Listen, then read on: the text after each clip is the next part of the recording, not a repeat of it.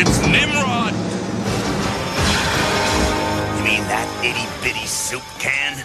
Give me 5 seconds.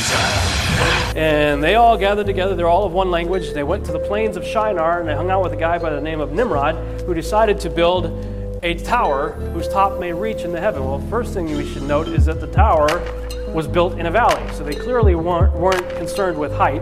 God doesn't seem to be concerned with height either. He didn't freak out when we built the World Trade Centers or the Empire State Building or anything. So what was going on with the Tower of Babel? I believe it was actually an interdimensional portal that they were trying to create, because it says they were trying to reach into heaven.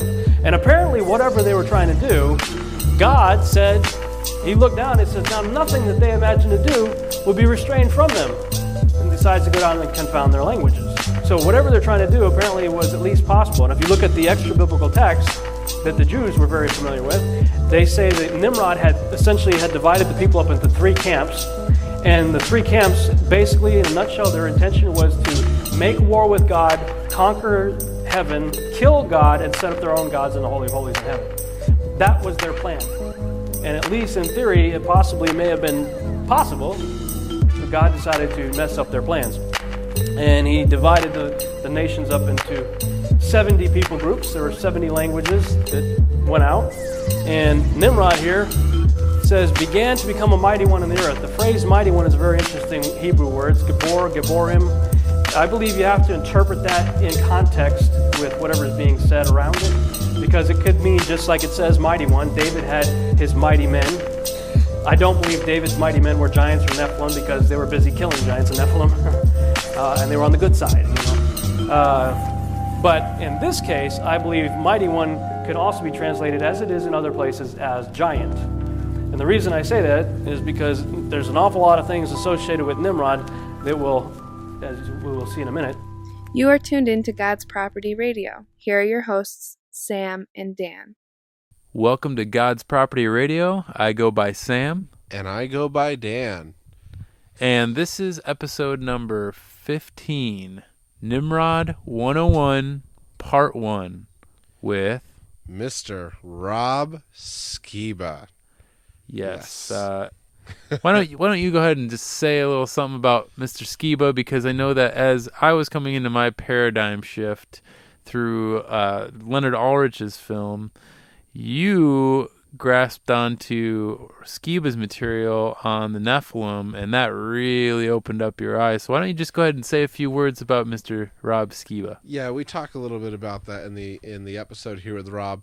As if you've been listening to us from the beginning, you'll know that we really wanted to talk to Leonard Ulrich, which we got to do from the beginning. Leonard was a big part of getting us started, and then Rob was the other person. Well, 2 out of the 3 people that we really wanted to talk to, and we got the opportunity to do that. It was a big deal for me. And Rob, if you're listening, you're probably going like, dude, he's a total groupie. That's weird.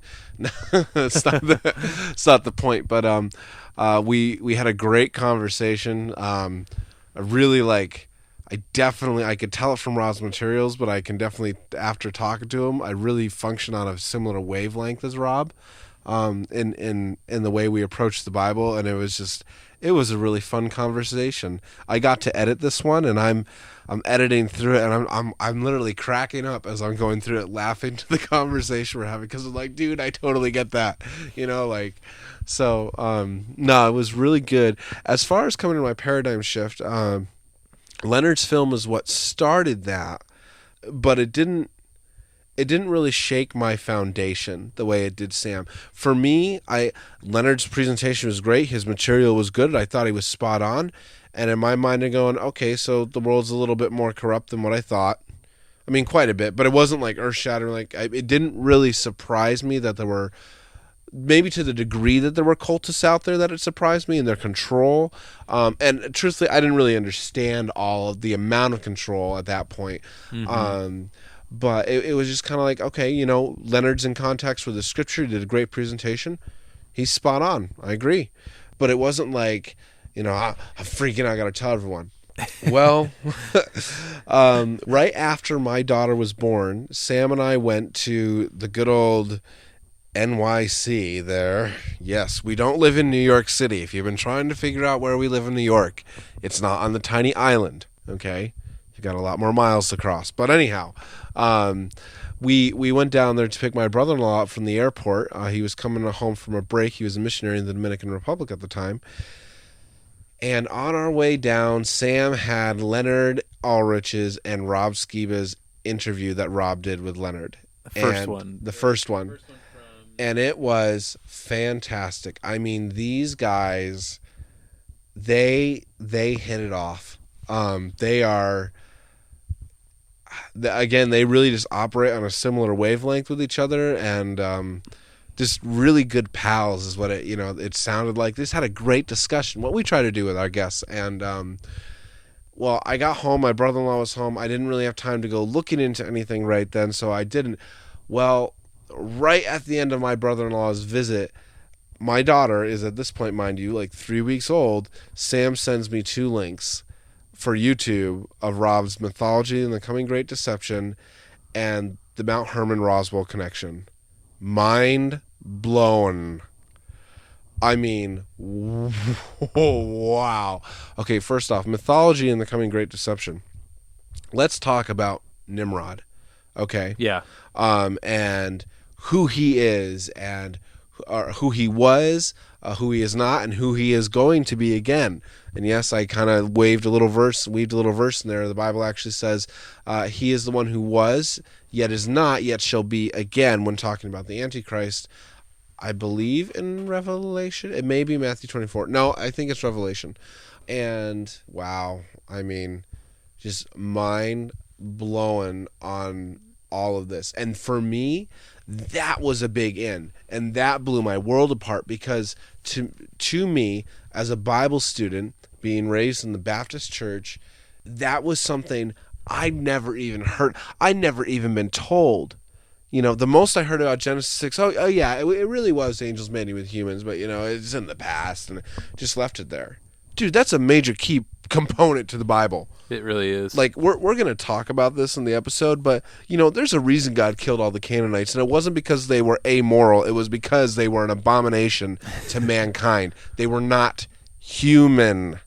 Okay? Difference. Right. All right? Anyway. Yeah, so but it just, that was, that Rob's material, and then the Mount Hermon-Roswell connection. This blew my mind open. And the other aspect of, because one, we have the Nephilim, two, now we're talking about aliens. And I'm, as I'm watching that presentation the first time, going, the first one was really good, but aliens? I mean, really? I love sci-fi as much as the next guy, but I'm thinking to myself, dude, no. This is crazy. There's no such thing as aliens. If God made life on other Earth, life on anything other than Earth, it didn't matter, you know. He didn't tell us about it, so it's not important, and yada, yada, yada. And all this experimentation stuff is a bunch of people tripping on their mushrooms or something, you know. And he presented that, and I'm listening, I'm going, okay, I guess I can. He was presenting some good evidence. But the fact that at the name of Jesus, that these things run, started a change in my theology and my understanding of spiritual warfare that is paramount if you're a Christian. If you really want to understand how your spiritual walk works, you need to understand spiritual warfare. And I, as you guys know, I was trained to be a pastor. I did counseling for years. Since high school, I had discipled and counseled people. And, you know, I could work and work and work with someone. And we might have even discussed this in Russ's episode, with Russ Dizdar, episode 12. But some of them, no matter what we tried, no matter how much discipline, how much accountability, they couldn't get free. You know why? Because there was a spiritual force at play there with them that I didn't know about. And Rob was the beginning of that for me. If something runs at the name of Jesus, okay, well, hey, I know what that is, and it's not life from Arcturus or from the Pleiades, okay, or, you know, whatever the galactic fleet of blah, blah, blah, blah, blah, blah, blah is out there. That's demonic. There's one thing in all creation that flees at the name of Jesus Christ, Yeshua, or Yeshua, or however, you know, you want to pronounce it. You know, that's demonic. That's fallen angel, okay? And for me, hearing that was like, okay, if they're running from it, This means, one, it's demonic. There's a lot to be said about what's going on. Number two, because of the fallen angel thing, obviously, you know, if they're doing the experimentation, well, they're trying to recreate Genesis 6 in some way or form.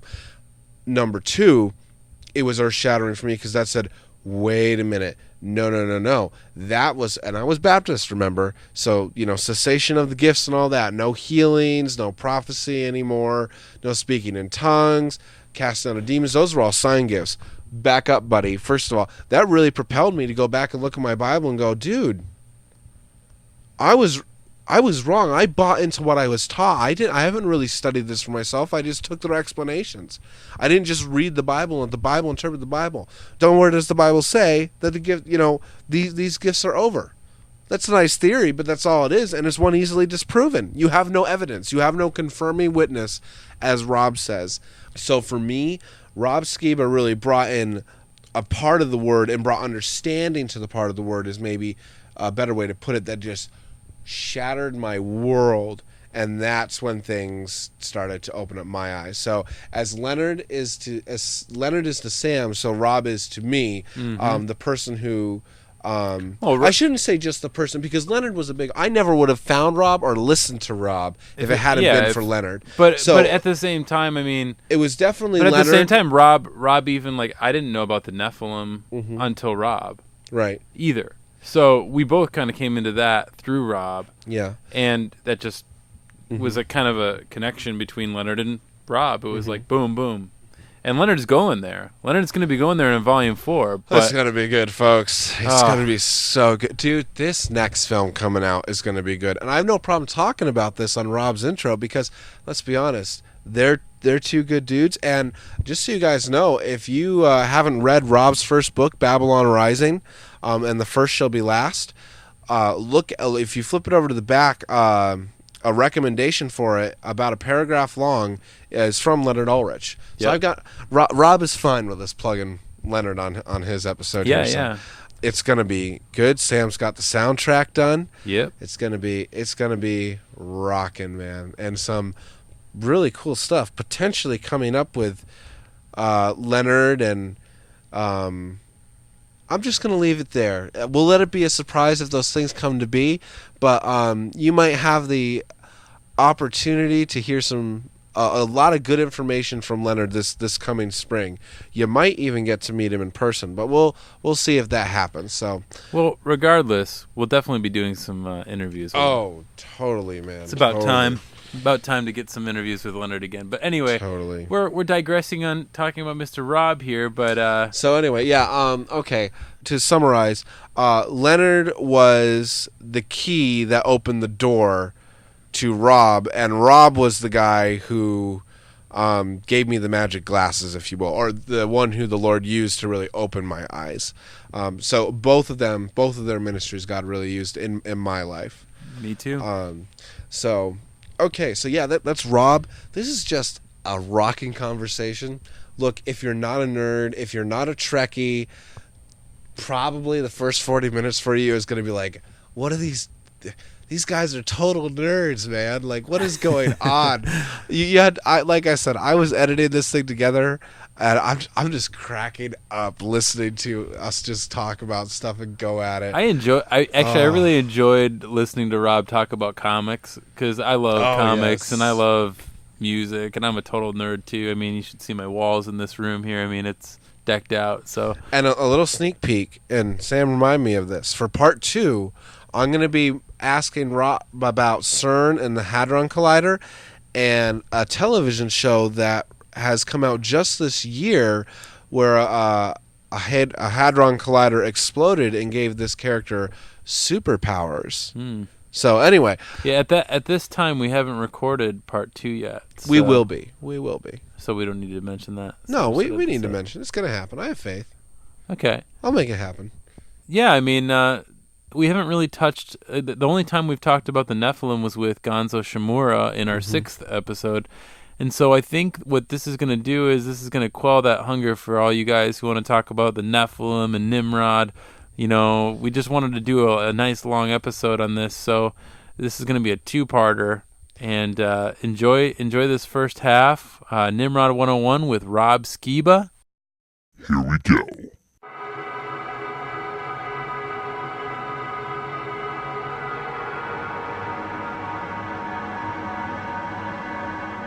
This discussion is under the blood covenant of Yeshua,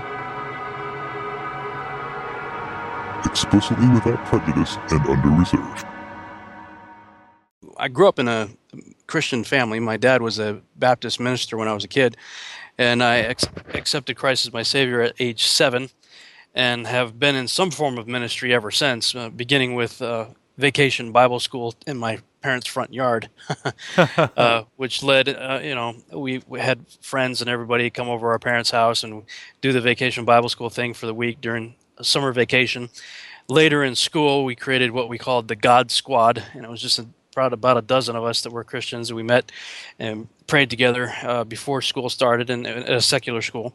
And then we had Tuesday afternoon Bible studies. The school actually gave us one of the classrooms to use after.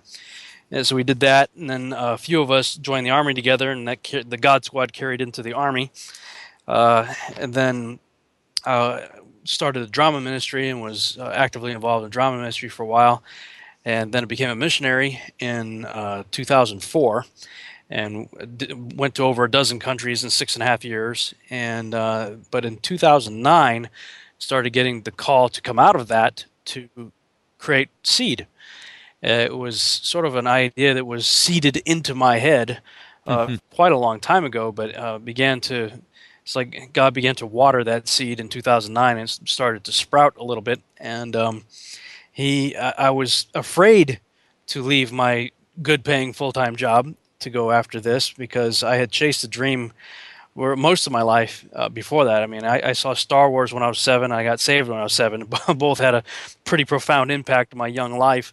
When I saw Star Wars, I knew right at that point that I wanted to be a filmmaker. It was like I made a public declaration at like 7, 8 years old. I said I would either be an astronaut, a movie star, a filmmaker, or dead by the time I'm 30. And it wasn't like I had a death wish or anything like that. I just figured, at age 8, 30 is like ancient history. Well, not really history. It's like way in the future. It's like you're 8 years old, you think 30. Wow. My reasoning was if I hadn't achieved any of those things by the time I was 30, it would be because I was dead.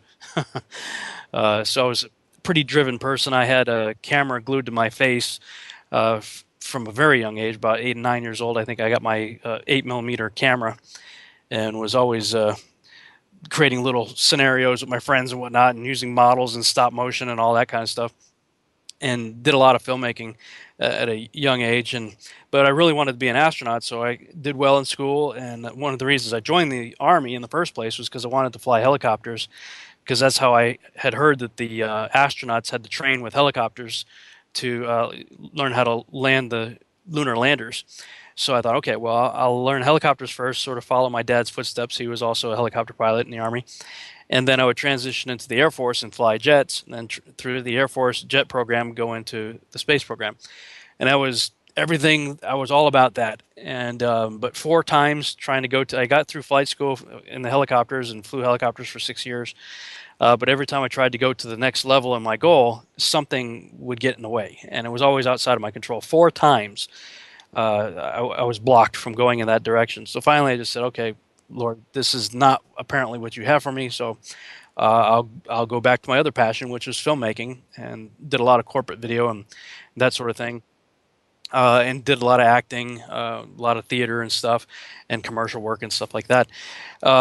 And that led to doing 10 years of corporate video. And when I became a missionary, I was a multimedia missionary in 2004. I got hired to basically get entrenched with missionaries all around the world, do what they do, help them, but to document it on video so that I could create videos that helped to create awareness or raise support for what they were doing. And I loved it. I was like, you know what? This is great.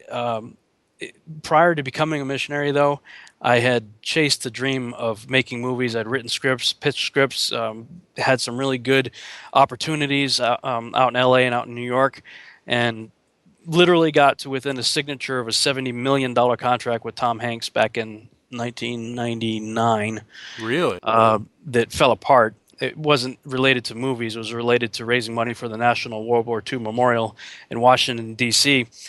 And it wasn't his fault. It's just the deal just kind of fell through. And, you know, but I had put every egg I had in that basket. And when it fell apart, I lost everything. I lost my business, went bankrupt, eventually lost the house, then came back from a 6-day business trip to my wife, find out that she left me and she's out sleeping with some other guy up in Maine.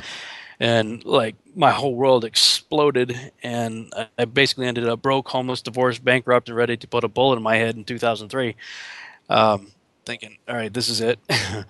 And that's how I ended up in Texas. I lived in Massachusetts for 33 years, but my uncle who lived down here found out what was going on with me and paid for me to come down to Texas to go through a sort of a scripture-based self-help program called The Road Adventure, which God used literally to save my life and put the pieces back together again.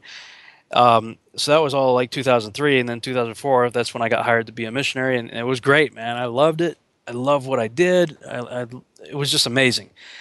But it was right around 2009 where God said, hey, you want that dream back? Because I laid the dream down. After all that mess, you know, I was like, okay, I've chased this my whole life. It didn't work out so well. I don't care anymore. I want what you want, Lord. I'm going to lay this down. It's yours. I'll do whatever you want. Then he made me a missionary. But then he said, hey, you want that dream back? And I said, no. He said, well, why not? I said, well, Lord, because it hurt too much last time I was going after that. Right. And he basically said, well, that's because you tried it your way. What if you did it my way?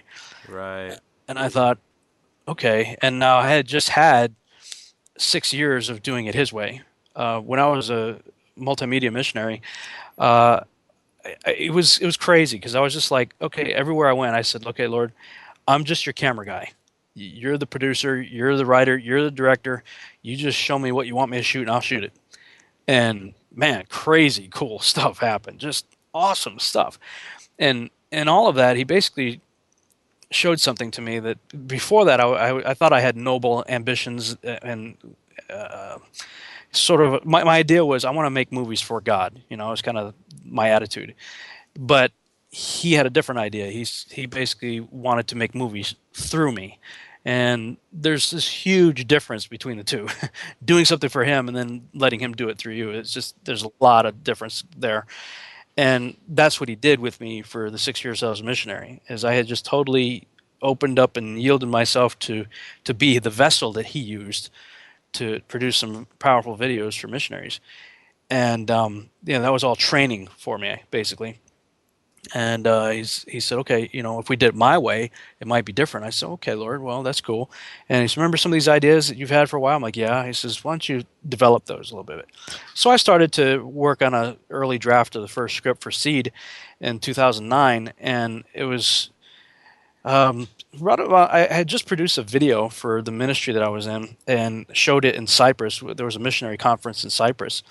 And we had gone to Athens and Greece, all through that area. And I had shown this video that I had done, and the guy who used to do video for the organization, his wife saw it, and she said, "You know, you really should submit this for an award." And I thought, "Well, I don't care about that. I mean, that's not why I do any of this stuff." But when I was looking for confirmation, whether or not I should leave that full-time job, I was trying to think, what would I want for confirmation? And I saw on my desk there was the brochure that this person gave me in Cyprus. And so I pulled it out. It was a week before the deadline. And I thought, you know what? Okay, Lord, if you're really calling me out of this good paying full-time job ministry with benefits to go after ideas scribbled on a napkin, you got to confirm this for me because I don't want anything becoming just out of my head. It's got to be you. So it was for the Telly Awards. And the Telly Awards are the corporate equivalent of the Oscars or the Emmys. Oscars are for movies. Emmys are for television. Tellys are the corporate equivalent made by the same company. So it was a pretty big deal. So I told my wife, I said, you know, I'm praying for confirmation whether or not I should go after it. She was all for it. She's like, you should go after your dreams. She'd read my scripts. She really believed in me, but I was, you know, very hesitant. And she's like, all right, well, if that's what you want for confirmation, we'll pray over it. So we did. And I ended up winning 2 Telly Awards.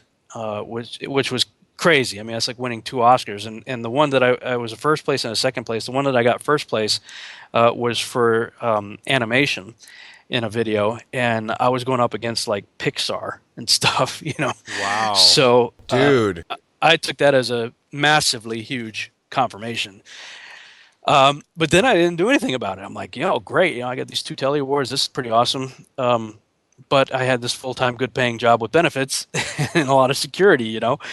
And even though the Lord did everything he could to confirm, he wanted me to step out. I was afraid to. Well, he turned the heat up, made it extremely uncomfortable for me to continue working where I was. And it just became very unpleasant. And it was right after Christmas 2009 that Delta Airlines sent me an email saying, hey, you've been traveling all around the world. You got a lot of sky miles. You better use them or you're going to lose them if you don't use them by the end of 2009. So I'm like, huh. Now, I had just written an earlier draft of script one of Seed, and there's a scene where my character ends up in the desert 2 hours north of Tucson, Arizona. And the only reason I found that location is because that would look it looked cool on Google Earth. I saw a cool location on Google Earth, and I'm like, huh, that looks interesting. So I wrote it into the script.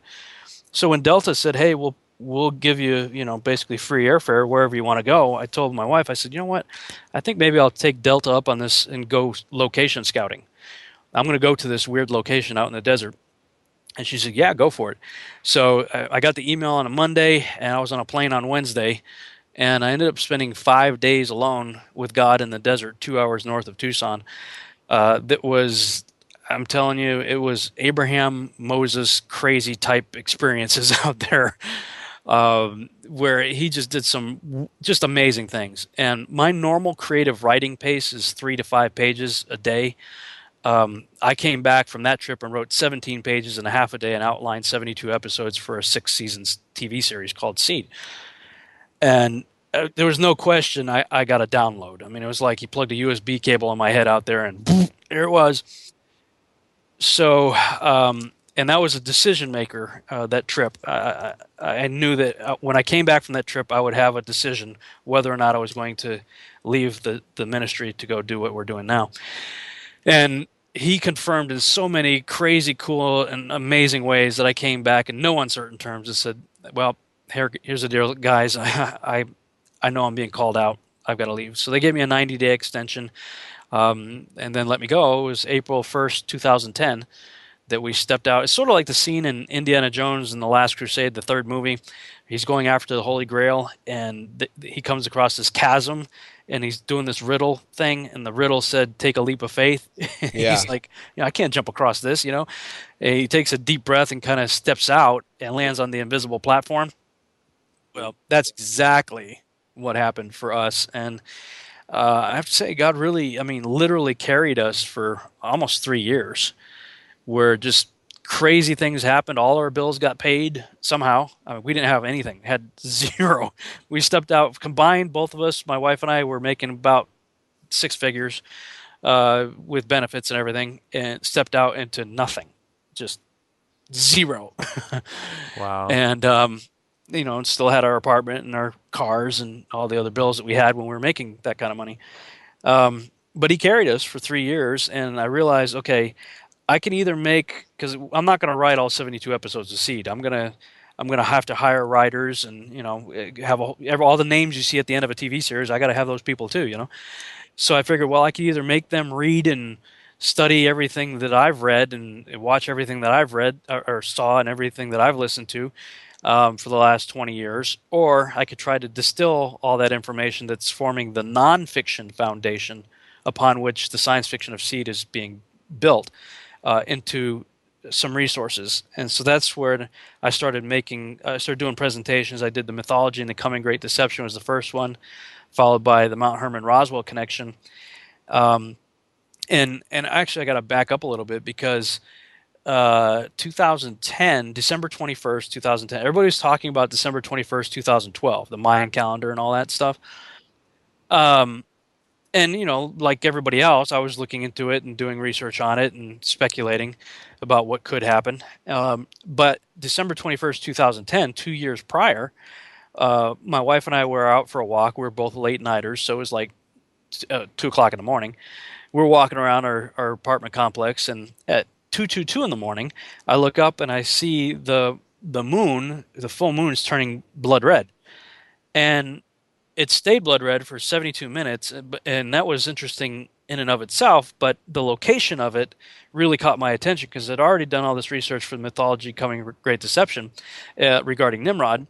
And Nimrod, of course, the scripture calls him the mighty hunter, and the constellation of Orion is the mighty hunter of the sky. Right. And this blood-red moon is floating over the shoulders of Orion looking like a decapitated head. And when you study the history and the mythology and whatnot around Nimrod and the various characters that he's been known by, you'll see that he was beheaded. So I'm like, this is significant. I don't know exactly what this is about, but I know that something's going on. I got to get back home. So we went home, and I come to find out that while it's nighttime here, it's daytime over there in Iraq, and Iraq is, at that time was announcing its fully formed government. Basically, Babylon saying, "Hey, we're back in business," and its founder in the sky, anyway, the representation of Nimrod, has a decapitated head like floating over the shoulders as if it's going back into its place, you know. And as I'm doing, I got like 50 browser windows open on my computer, you know. I'm like just researching like crazy, and there's this YouTube user named Dutch Sense who. He likes to track HAARP activity and weather anomalies and earthquakes and stuff. Well, he was on live at the same time I was doing my research. He was freaking out because he had the internet seismic servers that track earthquake activity all around the world up on his screen, and he's doing a live recording of this, and he's freaking out because all of them are going in the black, showing that literally the entire planet was shaking at that moment as Babylon was announcing its fully formed government and as the head of Nimrod was floating over the shoulders of Orion, the blood-red moon. And I'm going, wow, this is something major going on here, and I got to start writing about it. Well, it was right after that you had birds falling from the sky by the thousands. You had millions of fish beaching themselves all around the world. They added the 13th sign to the zodiac, which was Ophiuchus. And Ophiuchus in the mythology, also known as Asclepius, was known for raising Orion from the dead and emptying Hades. So that's Asclepius? Yeah, Asclepius/Ophiuchus. Yeah. Wow. Oh, I didn't know that. I had no clue about that. Yeah, if you look up the 13th sign of the zodiac that they added, it was right after that event that they added that. It was Ophiuchus, and Ophiuchus was also known as Asclepius, known for raising Orion from the dead and emptying Hades. He got so good at raising the dead that he emptied the domain of Hades, or was beginning to empty the domain of Hades, such that the personality of Hades, Zeus's brother, was ticked off about it. He's like, "Hey, you know, you got to do something about this guy here."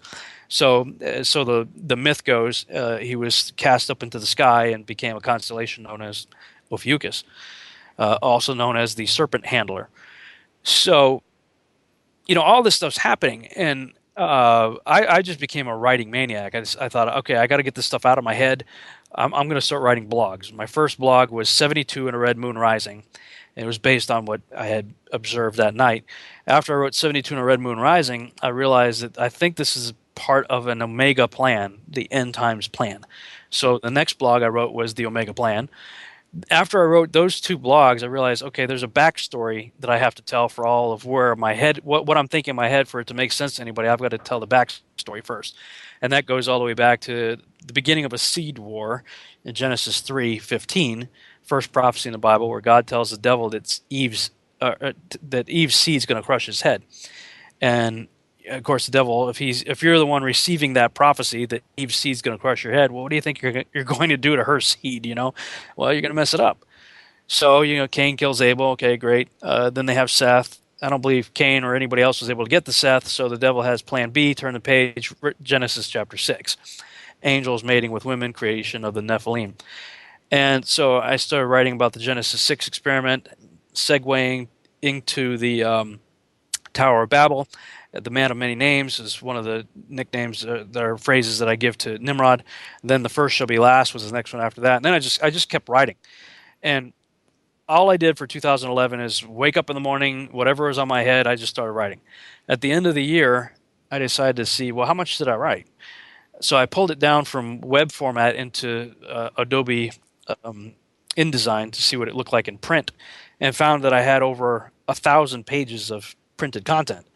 And I thought, whoa, okay, I got to turn these into books. So the first book that was released in, I think it was January or February of 2012, was Babylon Rising and the First Shall Be Last. And after I published that book, I looked at chapter 1, which was called the Genesis 6 Experiment, and I thought, oh man, I mean, it was like the shortest chapter in the book. I thought, wow, man, I got to elaborate on this chapter. So my second book, Archon Invasion, The Rise, Fall, and Return of the Nephilim, became a 366-page elaboration on chapter 1 of the first book. So, and then in the course of all that, I continued doing conferences and turned those into DVDs. And next thing you know, we are literally traveling the world as far away as South Africa, Canada, and all over the United States doing conferences and talking about this stuff. And once sort of became a name out there that people recognized, that's when the income started coming in, and we went from living miracle to miracle to living blessing to blessing. And that's where we're at right now. We're with the books and DVDs and conferences, we are now making about the same amount of money as when we were both full-time employed working for the ministry. So, yeah, it's been amazing. And it's only like this year, beginning of 2014, that, okay, now the books and DVDs are basically paying the bills.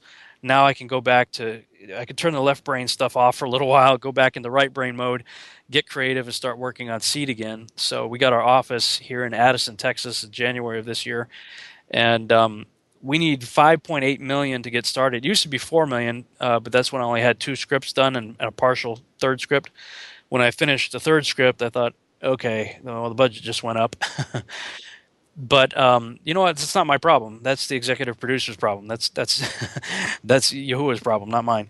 Yeah. So I'll just do my part. And I thought, well, I don't have $5.8 million to go into the live production of the TV series at the moment, but I do have the scripts. So what can I do with them? With what I do have. So we decided to modify them and turn them into audio dramas. And we've produced a prologue and 2 episodes so far of the audio drama, which have been very well received so far and have proven to be a very effective tool for me. I went to LA and had another amazing God trip where he just literally led me from one person to another, to some executive producers and writers and directors and stuff like that out there. And so we're hopeful. I've got some more following up to do to see what happens with all of those meetings, but they were all very, very positive meetings. So I'm a little bit anxious, but not really. I'm at peace. I'm holding everything with an open palm instead of a clenched fist. So you know, it's all in Father's timing. In the meantime, we just continue doing what we're doing, which is writing and producing DVDs and doing conferences. Right. So with that series, Rob, in the end here, or not the end, but when you actually start to put those episodes out or seasons out, how do you intend, or what are you hoping, or what kind of like outlet are you going for? Is this like a straight TV thing, or are you going to do this online, or is this going to be just like to DVD thing? Right. Yeah. Well, as soon as I realized where the story was going, because I mapped it all out. I know the end from the beginning.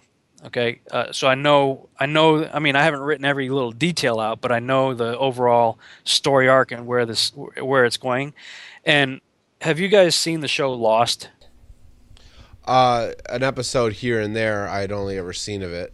Yeah, if that's all you saw, you were lost watching Lost. Yes. Yeah, I never saw it, but I had that's like kind of like a reality show, isn't it, or is it an actual drama? No, it's a drama. But, okay, so yeah, I have no clue. I haven't watched TV in so long.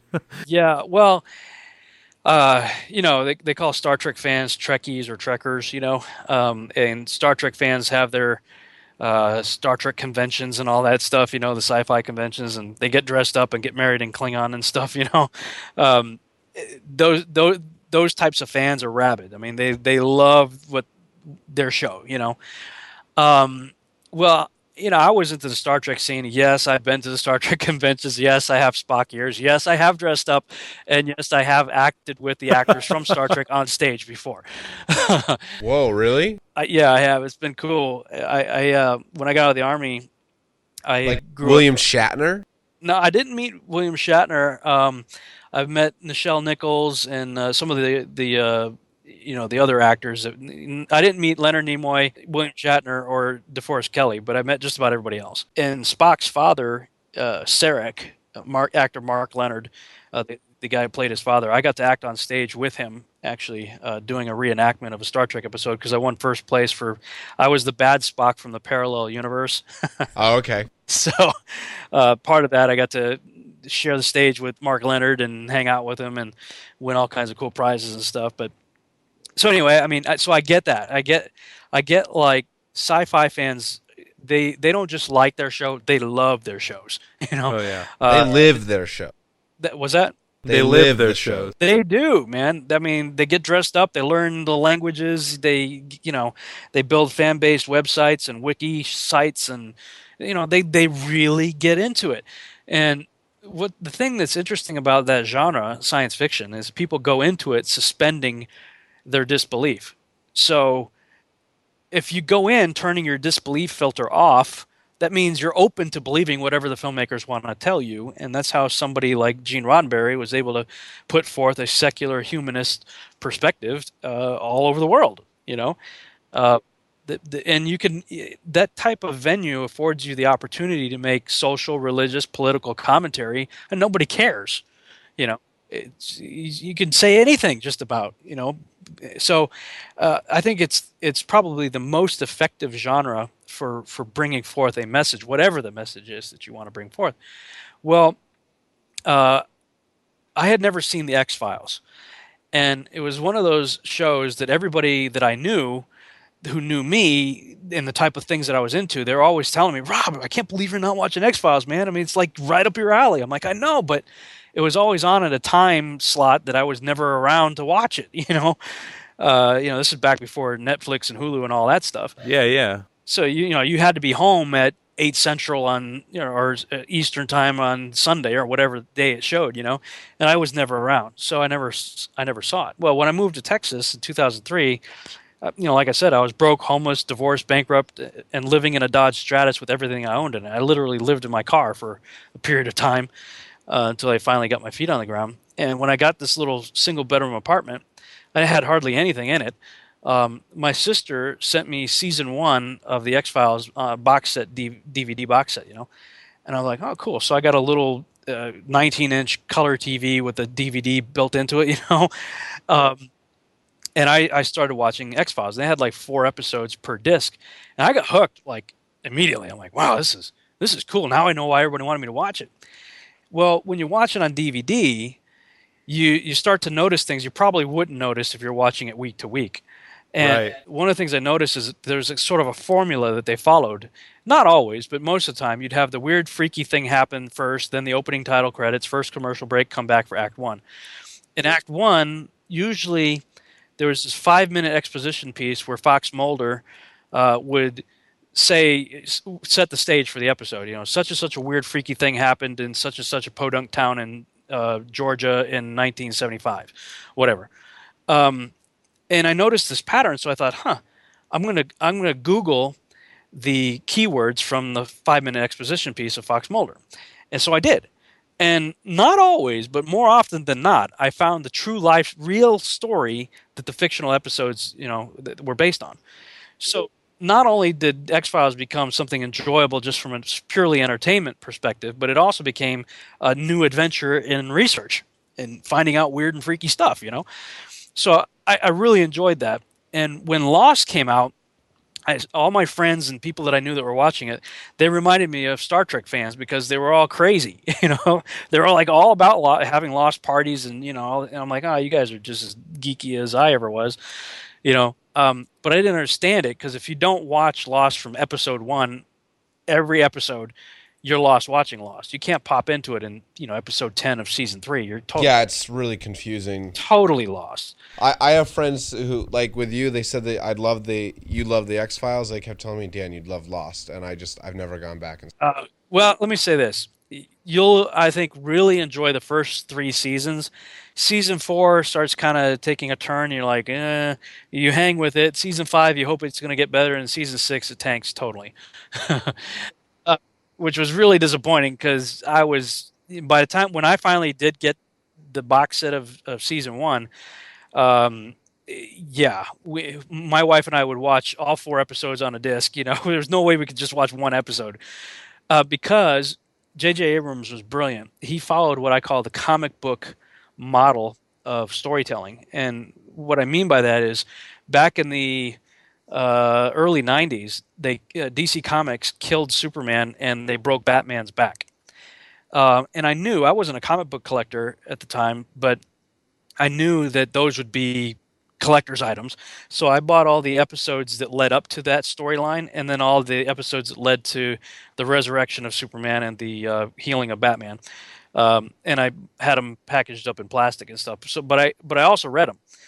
And what happens is, you're interested in whatever the story is that they're telling. And let's say you're reading Superman. And as you're reading Superman, all of a sudden the Green Lantern pops in, says something really cool, and then zips out, and there's like an asterisk next to whatever he said. And you look down at the footnote, it says, see Green Lantern back issue episode 84. And you're like, crap, that sounds cool. So you go get that episode, and you're reading that, and as you're reading Green Lantern episode 84, the Flash comes in, says something really cool, zips out, and there's a footnote, see Flash, and you're like, oh, man. So what happens is you're reading a cool story that always has some sort of reference to something in the past, and the episode leaves on a cliffhanger. Well, that's how you get people hooked, because now you're going back to find all the back issues of the stuff that looks cool, and it's never ending because there's always somebody popping in with an asterisk. And I was spending $35 a week on comic books after that. I just got totally addicted to them, and that's what they do in Lost.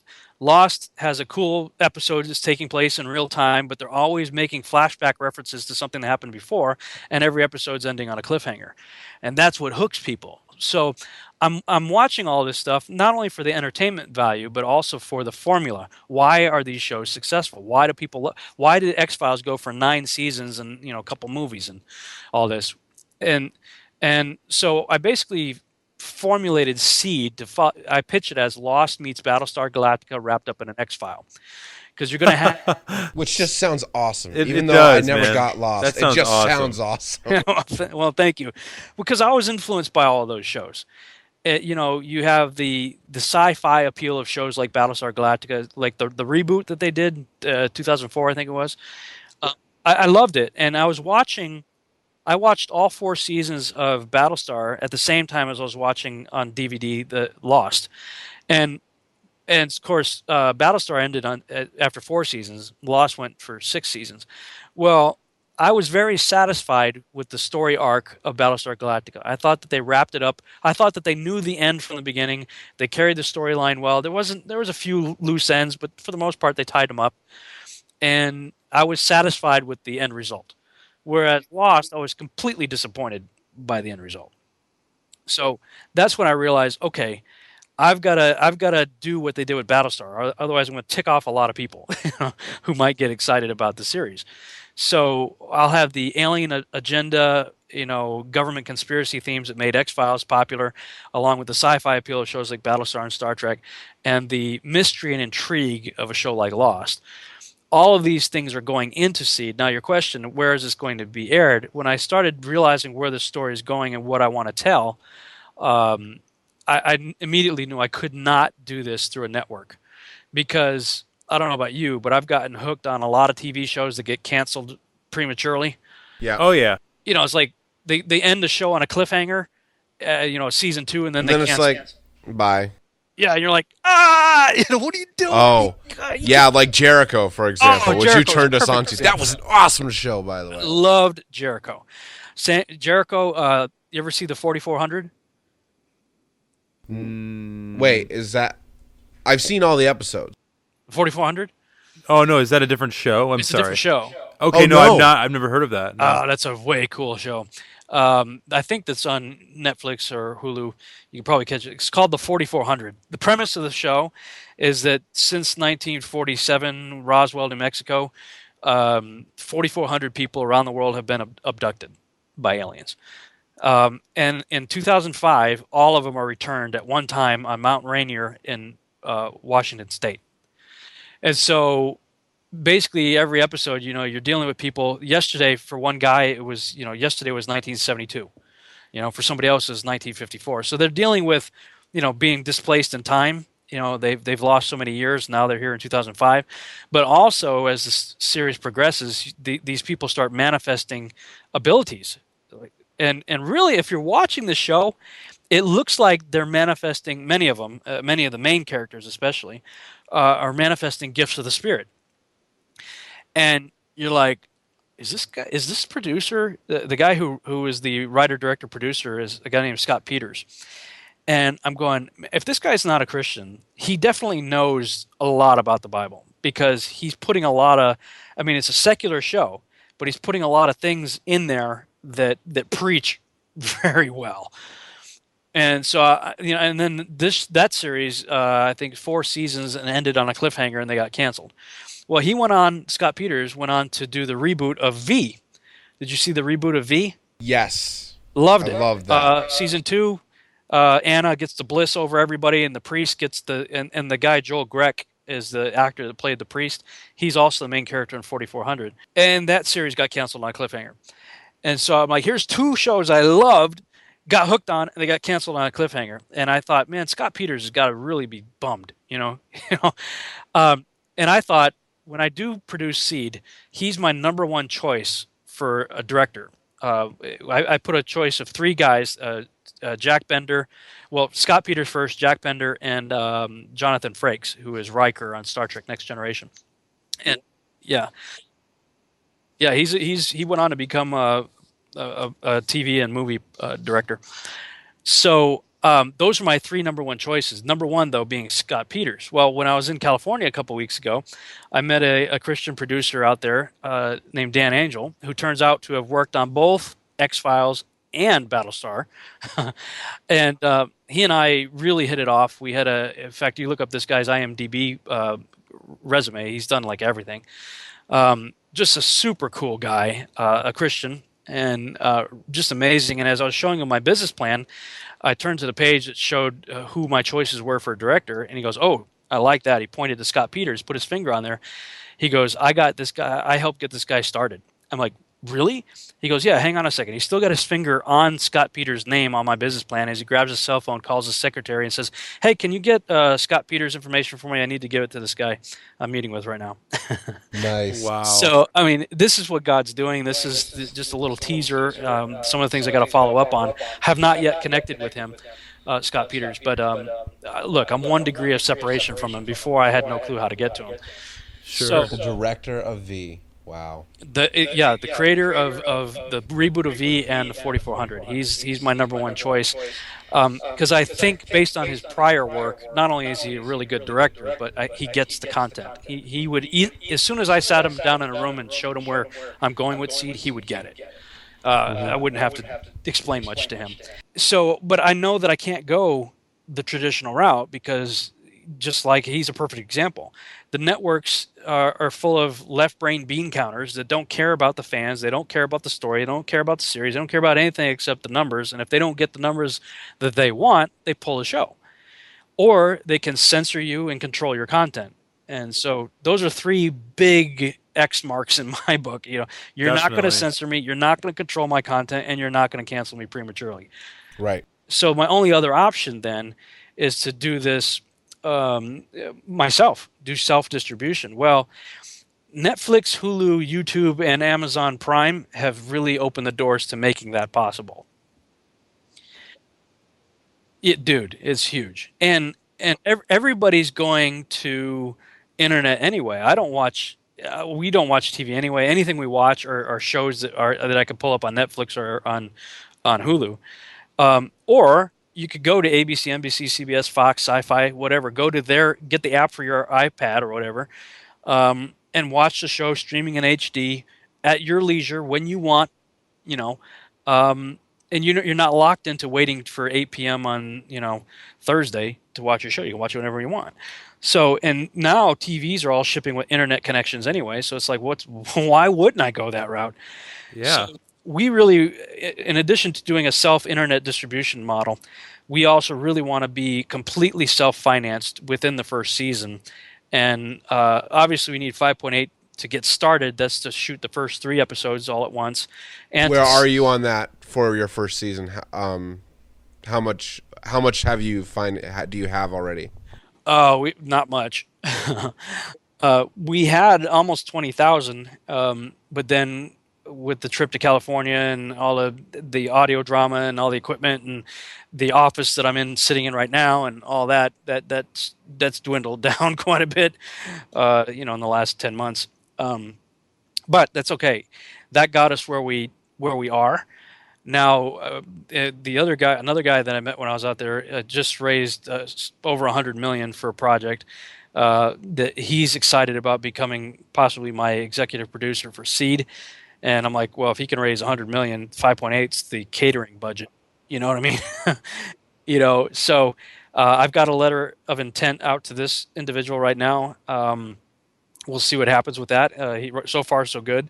He's on board. And if that's the case, then if we can raise the $5.8 million, that shoots the first 3 episodes. It helps us to build the online infrastructure for the internet distribution model. And we're going to need money for advertising, marketing, and everything to drive people to the site. So, and once we get going, I really want to see – honestly, I want this to be crowdfunded. And there was a movie I just saw recently on Netflix called Iron Sky that's sort of a B-movie science fiction. The premise of the film is after World War II, a lot of Nazis went to the moon. They set up a moon base up there, and now they're coming back to rule the world. So, it's they got the concept anyway. Yeah, well, it's B-movie, science fiction. But production-wise, the production quality was every bit as good as Independence Day or any other movie like that. And it was completely crowdfunded. In fact, if you watch the credits at the end of the movie, they're like, to everybody in Australia, and they put all the names. Everybody in New Zealand and all the names. So you're watching like tons of names going by.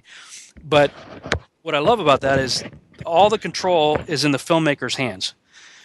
And the fans are just saying, you get a little bit from a lot. And it's like, look, if you want to know how that principle works, go find a local, if you've got a tollway near where you live, go sit there next to the toll booth and watch how many cars are going through an hour, paying, $1 or 75 cents or whatever the toll is. And you'll see millions of dollars going through that thing, a little bit from a lot. So if we can get a little bit from a lot, and our subscription package starts at $3 a month, which is less than the cost of a coffee at Starbucks.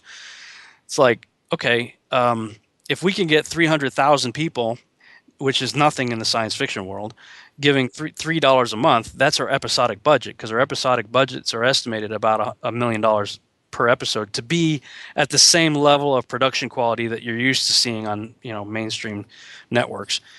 So the same quality as V or anything new like that that's been released. Sorry? The same quality as the V reboot series or anything newer. Yeah, exactly. If you put Seed right next to V or The Event or any of the shows that are out there right now, Fringe. Fringe actually had about a $3 million budget, but I still believe that if we did it here in Dallas, it's a right-to-work state for one thing, which means we don't always have to pay union scale. There are a lot of ways that we can cut corners and still get the production quality that we want for about a third of what it would cost to do it out in LA, and maybe a little less than what it would cost to do it in Vancouver. When I was in South Africa, I actually went to the studio that made District 9, and they loved Seed. They were like, "Damn, this is great." And they said they would do post-production on the project for free if we could raise the production budget.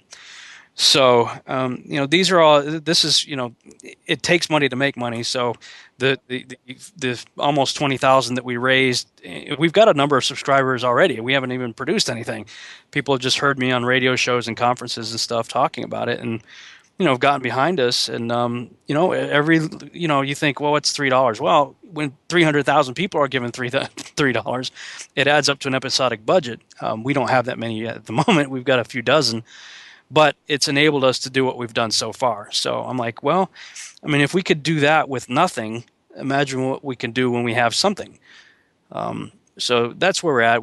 We're hoping to make this a grassroots effort that will be completely self-financed and funded. By the time we get through season one, between advertising revenue, because we'll have ads both on the site, static ads as well as commercials in the project, and if we can substantiate the numbers, the volume of people hitting the site, I've had over, I think I'm at 1.2 million that have hit my Seed website so far, and I haven't done anything.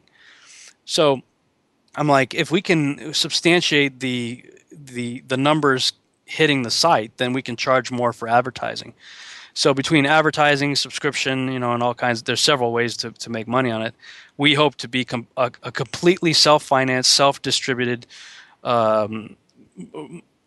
engine running on its own. That way, nobody's going to censor us, nobody's going to control our content, nobody's going to cancel us prematurely, and we can tell the story that I believe has been downloaded into my head by God. And this is one of those things, it sounds kind of crazy when you say it, but look, I can't make this stuff. I'm a creative guy, but I'm not as creative as the creator. And some of the stuff that he's put in front of me, I'm going, wow, Lord, that's just amazingly cool. And if we're able to produce it the way we want to, then we want this to be a secular TV series. I'm sick of preaching to the choir. Christian filmmakers, I think, are missing the mark, in my opinion, because they always make movies that try to go from seed planting to watering to harvest in 90 minutes.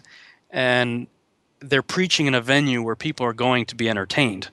You don't go to the theater and you don't watch episodic television to be preached to. You go to TBN if you want to be preached to, or go to church. And that's where I think Christian filmmakers are totally blowing it.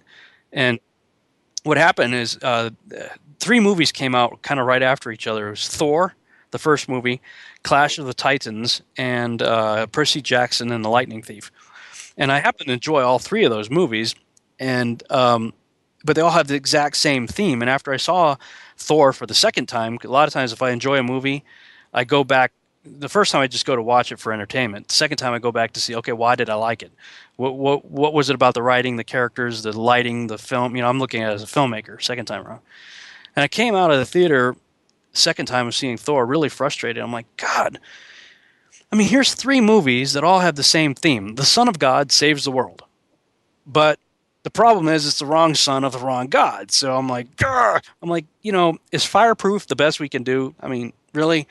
I don't mean to knock those guys. I think for what they've done a good job. But let's face it, Fireproof's made for $500,000. It grosses $33 million, most of that coming almost exclusively from Christians.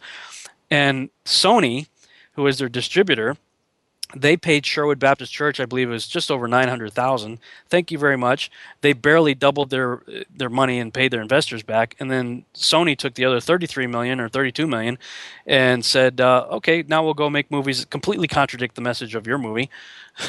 Your movie's all about godly standards in marriage. And then Sony turns around and produces Eat, Pray, Love, The Virginity Hit, and The Easy A. Three terrible movies, none of which I've seen, but I know what they're about, that completely contradict the message. And yet Scripture says the wealth of the wicked is stored up for the righteous, but so why are the righteous giving all their money to the wicked? It's totally messed up. And when I was like, God, what is the deal? And he told me, this is just what I believe he said to me, is because you guys are doing it all wrong. I said, all right, Lord, well, how do you do it right? And I believe he said to me, you have got to become as good at telling the truth as the devil is at telling lies. Here's your homework assignment. Go figure out how the devil has captured this culture. And what I realize is he doesn't do what we do. We try to, like I said, we try to go for seed planting, the watering, and harvesting in 90 minutes. He doesn't do that. He plants little seeds over long periods of time and waters them over long periods of time until at the end he's got this massive harvest that he's cultivated for decades. He puts out an M&M and he watches.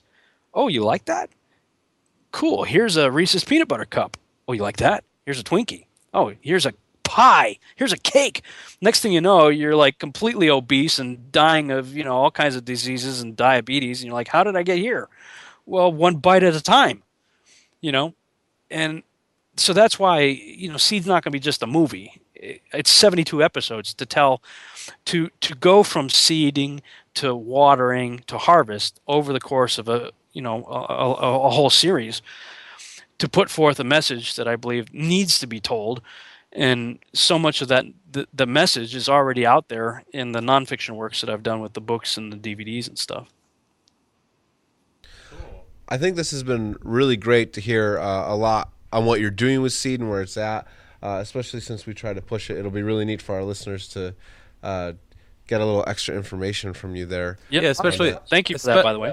Yeah, especially that information on your $3 package, you know, I mean, that's really easy to do, and I think a lot of our listeners that will be listening to this can probably jump on board with that, so. Yeah. Before we press on, first, I did not know you turned them into audio dramas, so you can guess what I'll be doing over the next few minutes. Yeah, in fact, if you go to the website, seedtheseries.com, let me go there now, seedtheseries.com, and of course, on the main homepage, you got the tree there, the sow and see. If you click on sow, that takes you on to the page where people can contribute and the various packages that we have that they can choose from.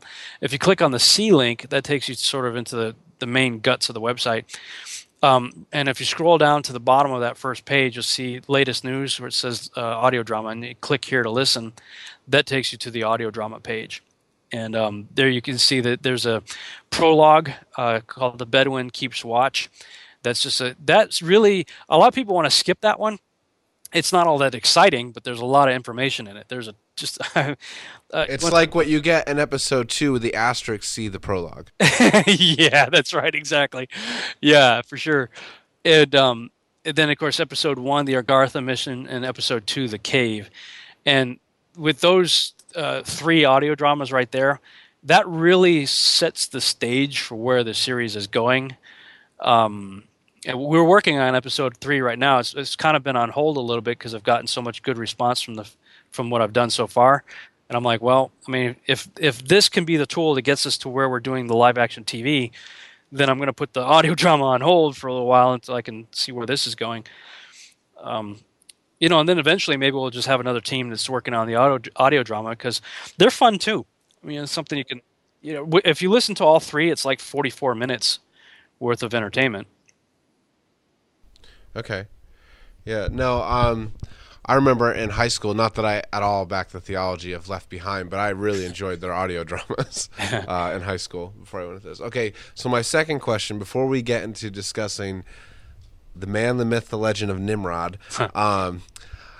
When is your next book coming out, man? Oh, you know what? Well, people have been really hounding me on that, because I had announced in book 1, Babylon Rising, that this was part 1 of 4, and it still is. I'm still doing it. But Archon Invasion is part 1 of another book that's going to make up book 2, right? Yeah. See, now you know how I got messed up. Because here's my thing. I'm like, when I got to 366 pages, I thought, I got to stop here or I wouldn't even read this book. You know, because when I see a book that's like 500 pages or something, I just like, I buy it because I want to, but I'll never read it. You know, it's something that I'll probably thumb through for, you know, a research resource. But I try to keep my books at about the 350-ish. Because that's something that I would read. And so when I wrote Archon Invasion, it was a good place for me to stop, because at that point in the book, I basically just covered the historical time period of the Bible for the most part. The stuff that I was going to continue writing is stuff dealing with more modern times, the modern return of the Nephilim and transhumanism, what's going on in the world today with that. That's still in the works. The other... When I finish that, what I'll probably do is condense it and make that Babylon Rising book 2. So you'll have sort of the elaborated version in the Archon Invasion series, if that makes sense. Then you'll have kind of the whole synopsis of it really in book 2 of Babylon Rising. And then book 3 is Mythology and the Coming Great Deception. And book 4 would be kind of the countdown to Armageddon stuff. A lot of that content is already up. and available for people to read as blogs. Yeah, I just haven't turned them into books yet. But I've actually been, well, sidetracked with a couple of things that I felt I needed to do first. And one of them was produce the Genesis and the Synchronized Biblically Endorsed Extra Biblical Text book, which I did earlier. I think it was either later last year or earlier this year. I forget when I did it. But because I talked about it so much in all my presentations, I said, you know what, I'm just going to put them all in volume, put that out. And then after I did that, I realized I want to put forth the Torah book collection because I've really got into studying the Nephilim. You have to read the 5 books of Moses because that's where you get the most information. But as I was digging into the Torah and looking through those things, mainly for the Nephilim and Nimrod and stuff, that was really bait that our Father used to reel me into much deeper revelation and understanding who my Savior was. Because in Luke 24, you see that Yeshua is walking on the road to Emmaus with these 2 guys, and they don't recognize him. They don't know that it's him. And it says he began with Moses and the prophets to open up the scriptures and illustrated everything that talked about himself. And the end result was that when their eyes were finally opened, they said, "Man, did not our hearts burn within us as he opened up the scriptures to us?" And I had already spent a lot of time in the Torah, but I was so busy focused on Nimrod and Nephilim and all that stuff that I was missing a much bigger picture, a much bigger story. And I realized something that I'm like, well, everything I know about my Savior, I know from Matthew, Mark, Luke, and John, the Gospels and, of course, the Epistles, the New Testament, essentially. I couldn't build a case for my Messiah from Moses and the prophets. Yeah, of course, you got Isaiah 53, Psalm 22. There's some of the token verses that we might go to. But I couldn't do what Yeshua did on the road to Emmaus. I couldn't begin with Moses and the prophets to illustrate everything that talked about him. And so I began to pray. I said, "Lord, I want this heartburn that these guys got. You didn't reveal to us in the Luke 24 passage what you told them, And I believe that's for a reason, because he wants us all to experience that. And I'm going into my 5th year now, as of this past weekend, of studying the Torah through a 1-year cycle. And I wanted to produce some volumes of books that I called the Wisdom from the Torah series. So you have Genesis, Exodus, Leviticus, Numbers, and Deuteronomy with related portions from the prophets and New Testament to show you how literally the Torah was the Bible of the Bible. In other words, the people in the Bible were using it as their Bible. and showing how each of the portions from the Torah that you go through in a year are related to various portions that the prophets wrote about and, of course, that the New Testament writers wrote about. So that's been my my book authoring focus for the last year and a half or so. Now that that's done, we just finished with Deuteronomy. I'm like, okay, now I can shift gears and go back to working on the Babylon Rising and Archon series. But then something else happened, and it became the Yahuwah Triangle, a Great Pyramid, Babylon, and the Commandments of Eden, which was something else percolating in the back of my head for a number of years. I finally had to do a brain dump on, and wrote 6 blogs fairly recently, just last month or two.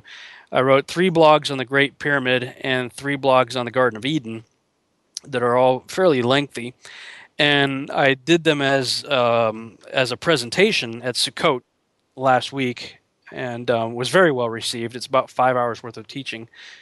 That's going to be my next book. So I'm going to take the 6 blogs that I've already written and a few others that I haven't written yet, put that in hopefully by the end of this year. That's my goal. By the end of 2014 to publish the Yahuwah Triangle book. And that's just one book. It's not a series. So once I get that one done, I'll redirect and hopefully get the other Babylon Rising stuff out. But, man, it's like there's never enough time in the day, man. No. There definitely is not, and we get that. And trying to start Seed and everything else is like, yeah. Everything else you're trying to do. I mean, come on, Rob, why aren't you superhuman? What's your problem, man? No, I'm kidding. It's crazy. I preach against it, but more and more I'm thinking, man, it'd be nice to have a clone. Yeah, yeah. What one more quick question? I cannot remember the exact name of the title. I have the book. I'm reading it. Oh wait, I don't have it in here. It's Dr. Russ Huck's book, examining the infected roots of Christianity or Judaism and Christianity. Yeah, you had referenced that book as a big paradigm shifting book for you, in Canary Cry, which is what turned me on to that. Yeah. I'm just about to wrap up the Judaism part of it, and I got to tell you, I'm like not fighting the spirit, but I know he wants me to continue reading, but I'm thinking to myself, if Rob Skiba is chucking this book at a wall, I'm not going to like it very much. Yeah, well, what you're making reference to is, I have talked about this on a number of other shows. Literally, I mean, I would read something that this guy wrote, and it would tick me off. I'm like, this guy's crazy. He's out of his mind. And literally, I would throw the book across the room. Like, I'm done, you know. And it was like, God would keep telling me, no, go pick that book up and keep reading. And 3 times I did that. I threw it. Now, I'm going to say I don't agree with everything that he has to say. I don't. But there is enough that he did say that really was a paradigm shift for me, but I had sort of been prepared for a fair amount of it already. First of all, because of the research that I did in Babylon Rising. As I was writing Babylon Rising, what I thought was the last chapter was called Coming Out of Babylon, and that was really all about our troops leaving Iraq and, you know, geopolitical stuff. And I thought, okay, I'm done. But then God said, no, you've got to come out of Babylon too. I'm like, I'm not in Babylon. Well, yeah, you are. And that's when I had to really reckon with things that I already knew, sort of, you know, like Christmas and Easter, that has nothing whatsoever to do with our Savior, but yet we all play the game. But after I'd written a whole book on Nimrod and pagan worship and everything else, and how he's literally the god of the world and everything, I had to reckon with that within my own self, my own life. And that led to writing what became the last chapter of the book, called Truth or Tradition. And right around the time I was writing that, I had seen Jim Staley had produced a video by that title, Truth or Tradition, that just knocked a home run. I thought, man, this guy just nailed it. He did a great job of talking about our pagan, so many pagan things that we do in Christianity. And there's another book by George Barna, I think it's called Pagan Christianity. And he basically says, you know what, if you take a look at the church today, basically if we do it, it's not in Scripture. And that's a harsh statement. And you look through some of the things that we do in standard Christianity and in the church today, and, you know, he's right about a lot of it. And so I had all that kind of as a primer, really, before I read Dr. Houck's book. And then I ended up meeting the guy. We were invited to go somewhere with somebody. Facebook has been crazy cool how things have worked out for us. You know, I got 5,000 quote-unquote friends on Facebook, but I don't know 95% of them, you know. It's just people that have found me through whatever. But, you know, and every now and then it turns out to be a really cool connection. And somebody had invited Sheila and I to go out to dinner, and we went out to dinner with these people and met Dr. Houck. He was there. And I'm like, huh. And I didn't tell the guy that, I was throwing his book in the corner and stuff until a little bit later. But, you know, he turned out to be a really cool guy. And as we got to know each other a little bit, he got a hold of my materials. I gave him, you know, my mythology and Coming Great Deception and stuff. And he was blown away by the Nimrod stuff. And he had been sort of a student of eschatology for most of his life. And he, like many of us who study end times, have all our charts, you know, our Tim LaHaye charts, our Hal Lindsey charts, and our own charts that we make and stuff.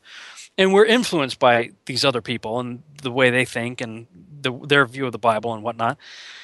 And I had, after doing the Nimrod and Nephilim research, I mean, when you insert the Nephilim, the variables of the Nephilim and Nimrod into end times equations, you throw away all your charts because it changes everything.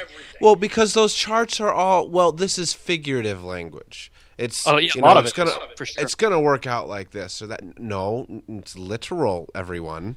Yeah, exactly. And you know what? To be fair, it really wasn't until the end of the 20th century, beginning of the 21st century, that you could take everything literally. I mean, like, yeah, how could everybody in the world see two people dead in the streets of Jerusalem? You know, the two witnesses.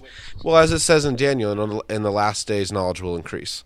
Yeah, exactly. And because knowledge has increased, some of these things that prior generations could really only take symbolically or, you know, allegorically, well, now we could take them literally. And when you factor in a return of the Nephilim in the last days and understand what Yeshua is saying in Matthew 24, that our days would be like the days of Noah, and you figure out what was going on in the days of Noah, both in the 600 years before the flood as well as in the 350 years after it that he lived, I mean, everything changes. And when he, Dr. Houck, recognized that, he invited my friend Kevin Roberts and myself and our wives to his house for what he called, what planned to be an afternoon of eschatology. So we're going to spend a whole afternoon over there comparing charts, comparing notes, and rewriting things as we see fit, you know, in our charts based on what we talk about. Well, that planned 4 or 5 hour day turned into 3 days. We just camped out there for literally 3 days. And it was all just going through Scripture, just constantly just comparing notes and going through Scripture and revising charts and whatnot. And as a result of doing that, friendships were developed, you know. And as all part of that coming out of Babylon routine and realizing, look, let go of the beast feast. That's what I call them. Beast feasts of Christmas and Easter and, you know, Valentine's Days and so many others. And realize that our Father has given us feasts of his own. They're not the feasts of the Jews. If you read Leviticus 23, it clearly tells you these are the feasts of capital L-O-R-D, Yod He Vav He. These are the feasts of God, not the Jews. And they're to be everlasting. They're forever stuff. You know, you read this is an everlasting statute. This is a, you know, should be a statute for you forever. You see these terms that don't in any way indicate that they're going to end at the cross, as so many of us have been taught. And that, I mean, that opened up a whole new world as a paradigm shift, as you say.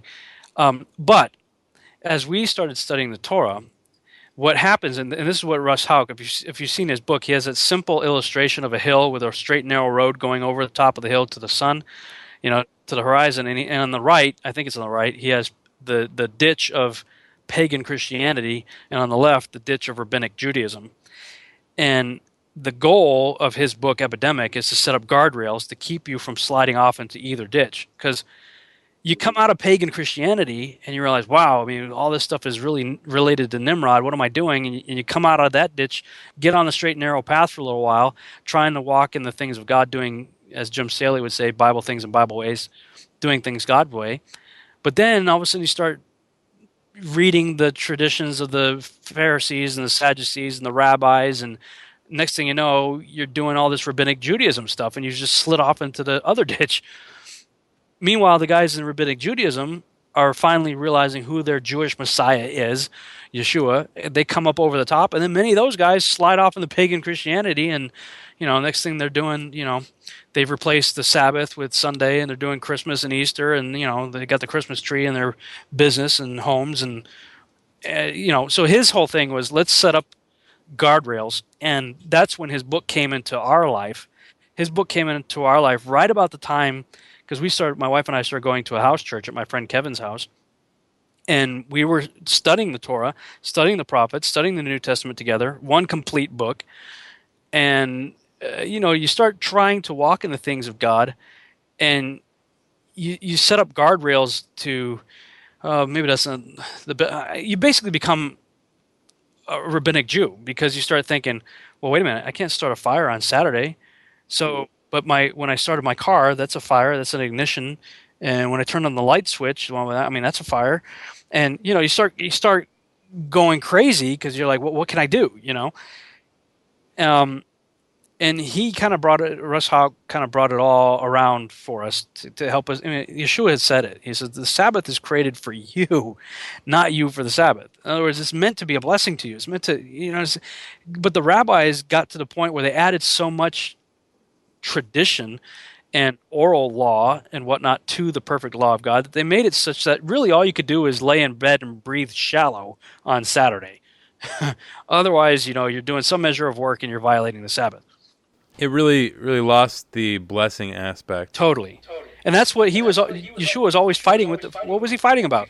He was fighting with the Pharisees and Sadducees because he was intentionally doing stuff on the Shabbat, on the Sabbath, and they're like, "Oh, you can't do that." Well, the question is, did he violate the Sabbath? Well, he violated their understanding of it, but if he violated God's commandment, the fourth commandment, then he's not the sinless lamb, and our faith in him is in vain. And you got people out there saying that, see, Jesus himself violated the Sabbath. I'm like, dude, you got to rethink that, because if you believe that, then we don't have a sinless Savior. And in everything you believe is completely in vain. No, he kept his Father's commandments perfectly, but he challenged the traditions of man constantly. Yep. No. Yeah, I mean, he really just destroyed religion. Exactly.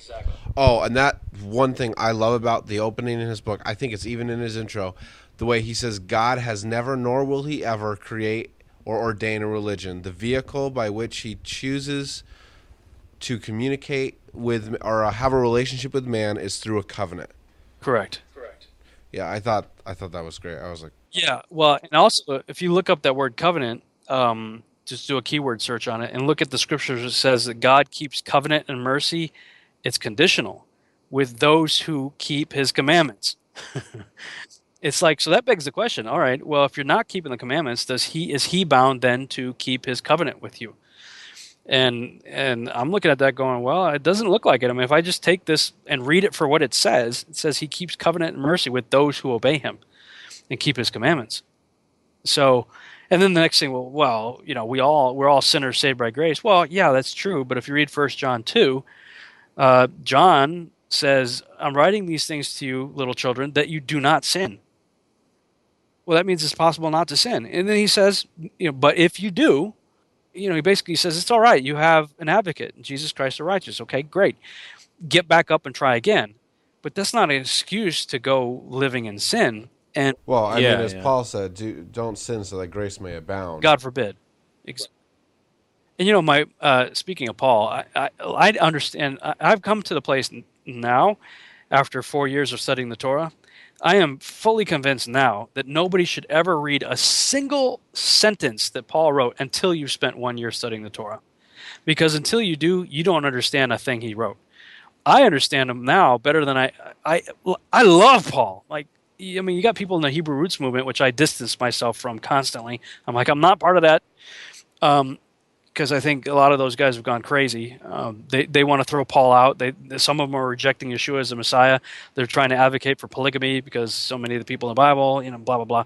I'm like, look, you guys have your little crazyville over there, but I understand the roots of my faith are Hebrew, but I'm not going to go by that title. Because I think, as you said before, you want to be a good Berean. Exactly. What were the Bereans doing? They did not study Matthew, Mark, Luke, and John because they hadn't been written yet. When the Bereans were studying the scriptures, quote unquote, they were reading the Torah and the prophets because that's what they had for scripture. And you know, the Deuteronomy 13 test basically is like, if somebody comes along saying that you don't need to obey God, you should have nothing to do with that guy. You know, he's a heretic. You know, kill him. And unfortunately, so many people in the body of Christ today, calling themselves Christians, think that Paul is advocating against the law of God. And if they believe that, then he's a guy who failed the Deuteronomy 13 test. I'm glad the Paul that I believe in passed with flying colors. But if you're going to use Paul to try to tell me that I shouldn't be keeping the Sabbath or the feast or, oh, God forbid, obeying God, then I'm going to tell you your Paul has failed the Deuteronomy 13 test. And go read what that's all about, you know. But my wife had this idea. We were reading in, I think it was first four chapters of Matthew, if I'm not mistaken, where Yeshua is dealing with the woman caught in adultery. And he says, you know, I don't condemn you. And he says, go and sin no more. Well, Sheila, my wife, she said, you know, what if instead of the word sin, we actually replace that sort of generic word with the definition that the Bible gives us for sin in 1 John 3:4. John tells us sin is transgression of the Torah, transgression of the law. So what does he say to her? The woman caught in adultery, which is one of the 10 Commandments, she broke. He says to her, go and transgress the Torah no more. Go and transgress the law no more. And so I thought, that's a novel idea. I'm going to look up everywhere Paul uses the word sin and just replace it with the biblical definition. And I posted a Facebook note on it with dozens. I'm talking dozens. People think Paul's teaching against the law. No way. If you look at all the time Paul says the word sin and use the definition for sin, transgression of the law, you'll see that he's a huge advocate for not transgressing the law. Yeah, I mean, when you realize that, it changes everything because, either your Paul is schizophrenic and contradicts himself, or you have a misunderstanding of Paul and you need to go back and read the Torah so you can understand what he's actually saying and realize then that Paul is absolutely 100% in agreement and perfect harmony with every other author of Scripture. But you listen to most Christians these days and all they use is Paul, and I'm like, guys, hello. Peter tells you, I think it's 2 Peter 3 maybe, somewhere in there, Peter says, look, ignorant and unstable people are twisting and distorting Paul's writings and falling into the error of lawlessness, Torahlessness. So if that's your view of Paul, Peter rebukes you and tells you you're ignorant and unstable. Don't do that. Yeah. No, since my wife and I have been married, like shortly after we got married, we've had a lot of discussions and we've done a lot of research on the law. And a point I always bring up to people is in Matthew when he says, not a jot nor a tittle of this shall pass away. Till heaven and earth, right? Right. But then I come from the angle where you're coming from, where sin means transgression of the Torah, or if you really want to simplify it, disobedience to God's word or commands. Yeah.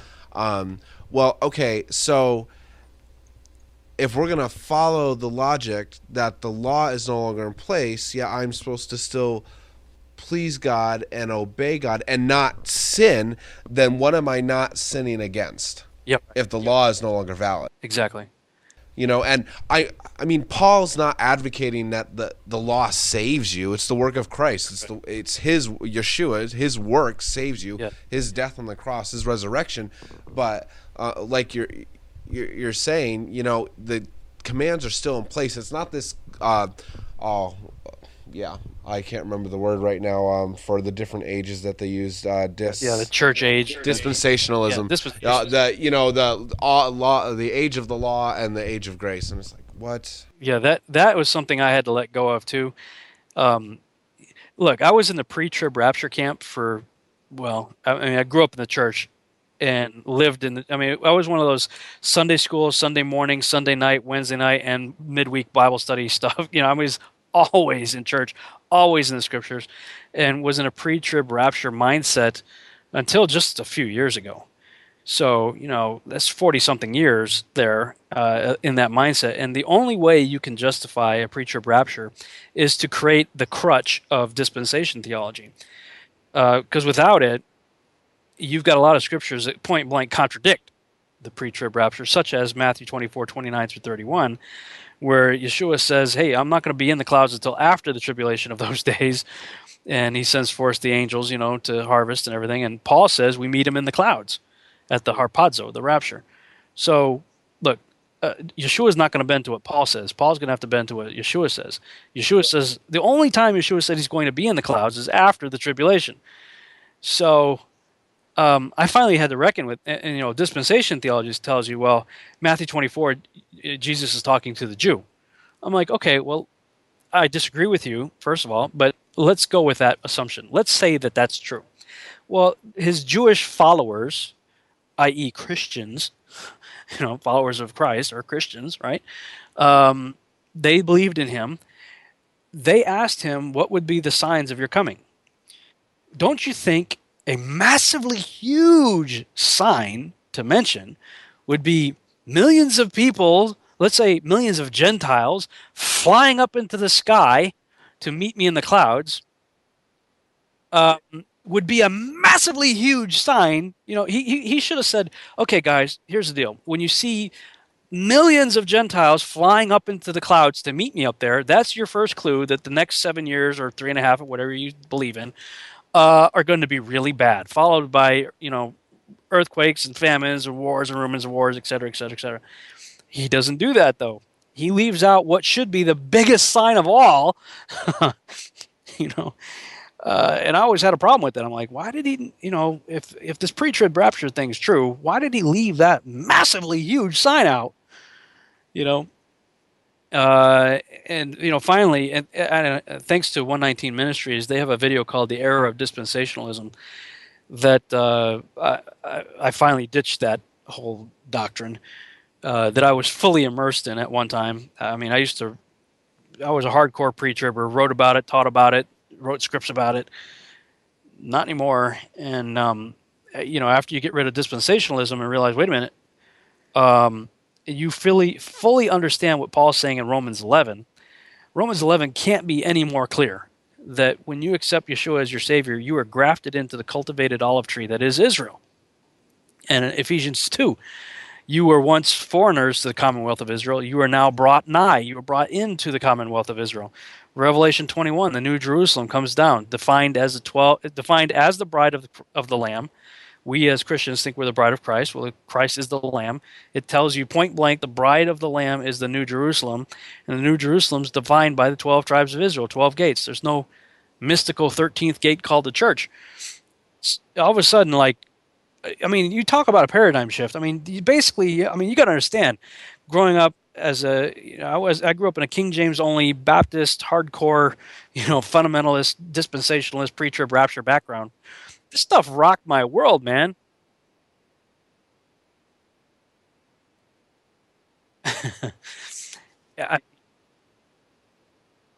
Yeah. And, you know, unfortunately, a lot of friends and family are still in that paradigm, and they think that I've gone off the deep end and I'm the heretic and whatever.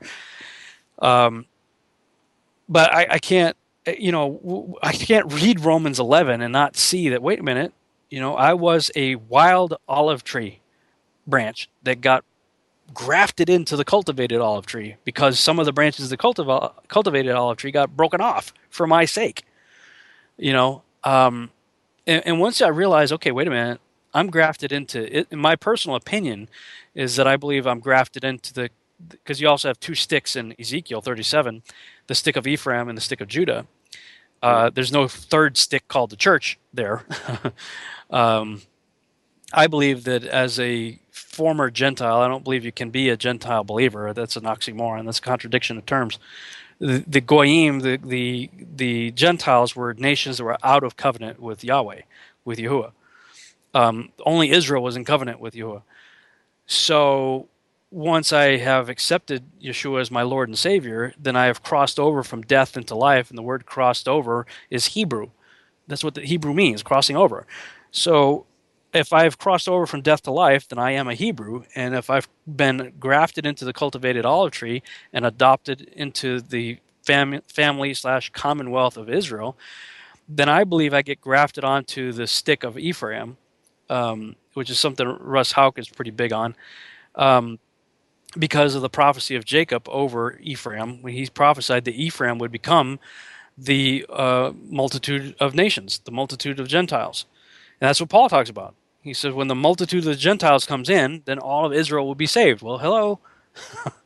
That's happening. And I believe that the parable of the prodigal son is the story of Ephraim and Judah. Ephraim's gone off and into pig swallow, you know, and finally comes back, and Judah's like, hey, you know, why are you getting, I mean, I've been faithful all along. I've been keeping the Sabbath, doing the feast and everything. And the father's like, yeah, but your brother was lost and now he's found. And it's what I think Paul's talking about, where we end up provoking the Jew to jealousy, such that they want to get right with God also. And that's happening, man, for in our little circle, as we've started to keep the Sabbath and keep the feasts and do all these things that the Jews that we know, they just, it's rote to them. They just, you know, it's tradition. They just do it. God, they don't really even know why they do it. They just do these things. But they're seeing us doing it, and not only just doing it, but jacked out of our mind, excited about it. They're like, man, what do you get that I don't get? Well, we get that these things are all, as Paul said, shadows of our Savior, of your Savior, of the Jewish Messiah. All the feasts are all about him. And, they're seeing through our zeal and excitement their Messiah. And I've gotten a number of emails and testimonials of Jews that have come to understand their Jewish Messiah and have accepted Christ as a result of some of the things that we're doing. And, I mean, man, that's awesome. Not only for us, but for them. Yeah. So, Rob, real quick, I had one question, and then I kind of wanted to break into a discussion about Nimrod. Yeah, man. And so here's my question. So you say Yeshua, and I've watched Mount Hermon, Roswell Connection, and what's the other one? The first one, the mythology. Yeah. So that was like my introduction to your work. Was that stuff? And when you talk about destroy the establishment of the eye, etc. Yeah. So here's my question. I go down kind of my own set of rabbit trails. Dan and I have our different areas of research and interest and whatnot, but I get really into the legal part of the New World Order, where it's like trying to figure out the whole birth certificate issue and all that stuff. Sure. You know what I'm saying? Yeah. One of the guys that I've taken a lot of notes on, a lot of his lectures, this guy named David Sidney. I don't swear by everything that he says, but he also uses Yeshua. Uh-huh. And in this presentation that he put together, he talks about just the meanings of words, how important words are, and what they can really do to you. You know what I mean? Just like in a court of law or whatever. Sure. And then he breaks down even he talks about you want to talk about the paganism aspect of it. He talks about you go to college or the university, and you want to get a job in weather, so you're now you have to become a meteorologist, and that's the logos of meteora.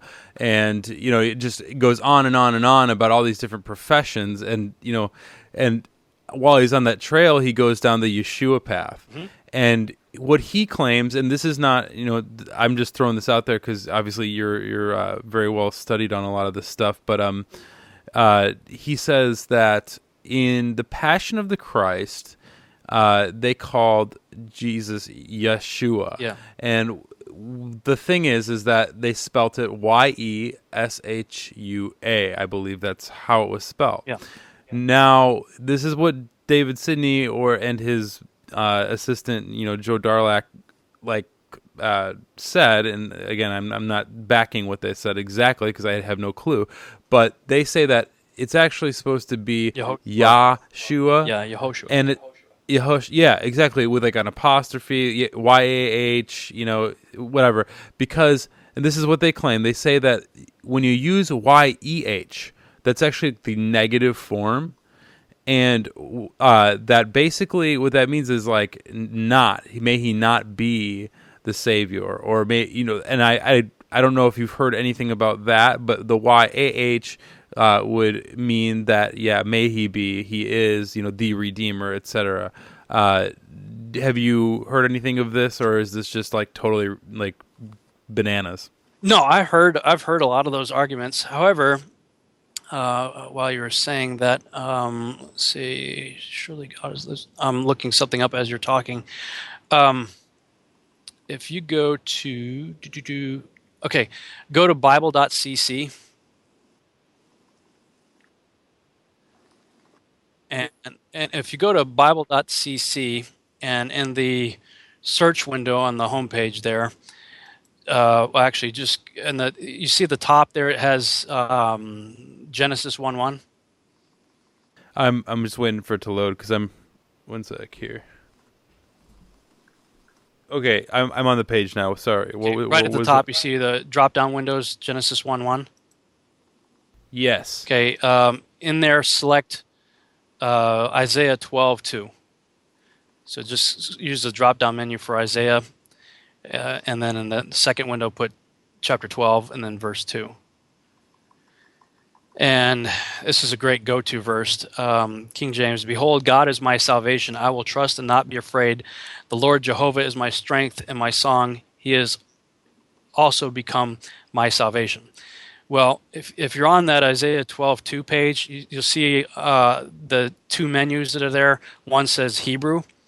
If you click on the Hebrew button, that takes you to the Hebrew of the text. And it shows you the word salvation, where that word comes from, and that's Strong's number 3444, which is interesting numbers in and of itself. 444, I see triple digits like all the time, and so I got obsessed with trying to figure out what these numbers mean. And 444 stands out to me because I saw it a lot, and that I came to find out that 444 represents God at work in the earth through His covenant people, and of course 3 being a number with the Godhead and whatnot. But 344, I mean, it's a Strong's number, so it's not like, ooh, you know, who cares? Anyway, it's just something that caught my attention.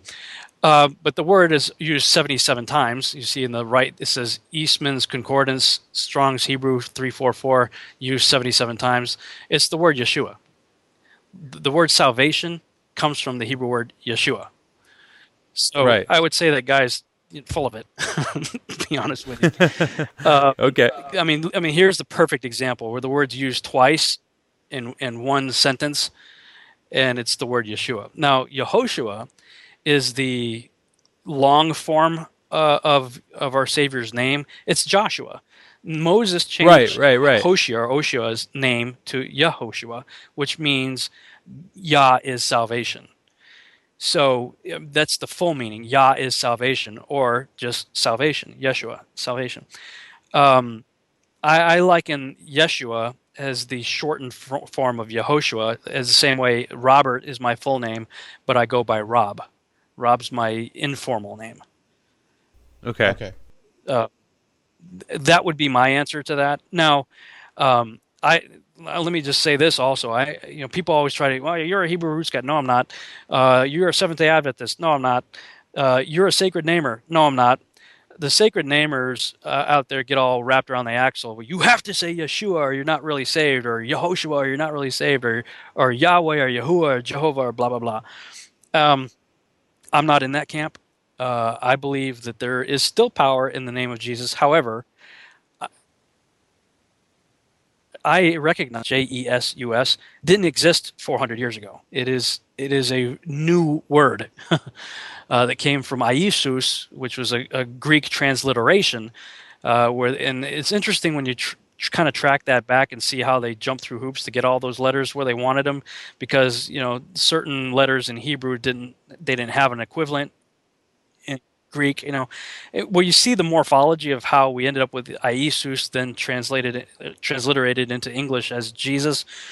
I mean, it's interesting. I don't think there was ever malice, any kind of ill intent in doing this, but I am confused by it. I'll tell you that, because the King James translators had no problem making the word Joshua out of the same exact word, So it's like, okay, why did you take the exact same word and translate it as Joshua throughout the Bible, and then invent this completely new word out of thin air, Jesus? I don't get it. But having said that, I got saved in the name of Jesus. I was a missionary for 6.5 years and have been in some form of evangelism since vacation Bible school in my parents' front yard, and I've led hundreds, probably thousands at this time, of people to salvation in the name of Jesus. I have seen demons cast out in the name of Jesus. I have healed people. My hands have, I haven't, but Father, Holy Spirit working through me has brought healing to people through my hands in the name of Jesus. So I still believe that there's power in the name of Jesus. However, when I discovered Yeshua, why would I go back? But I don't get dogmatic about this. I don't, I'm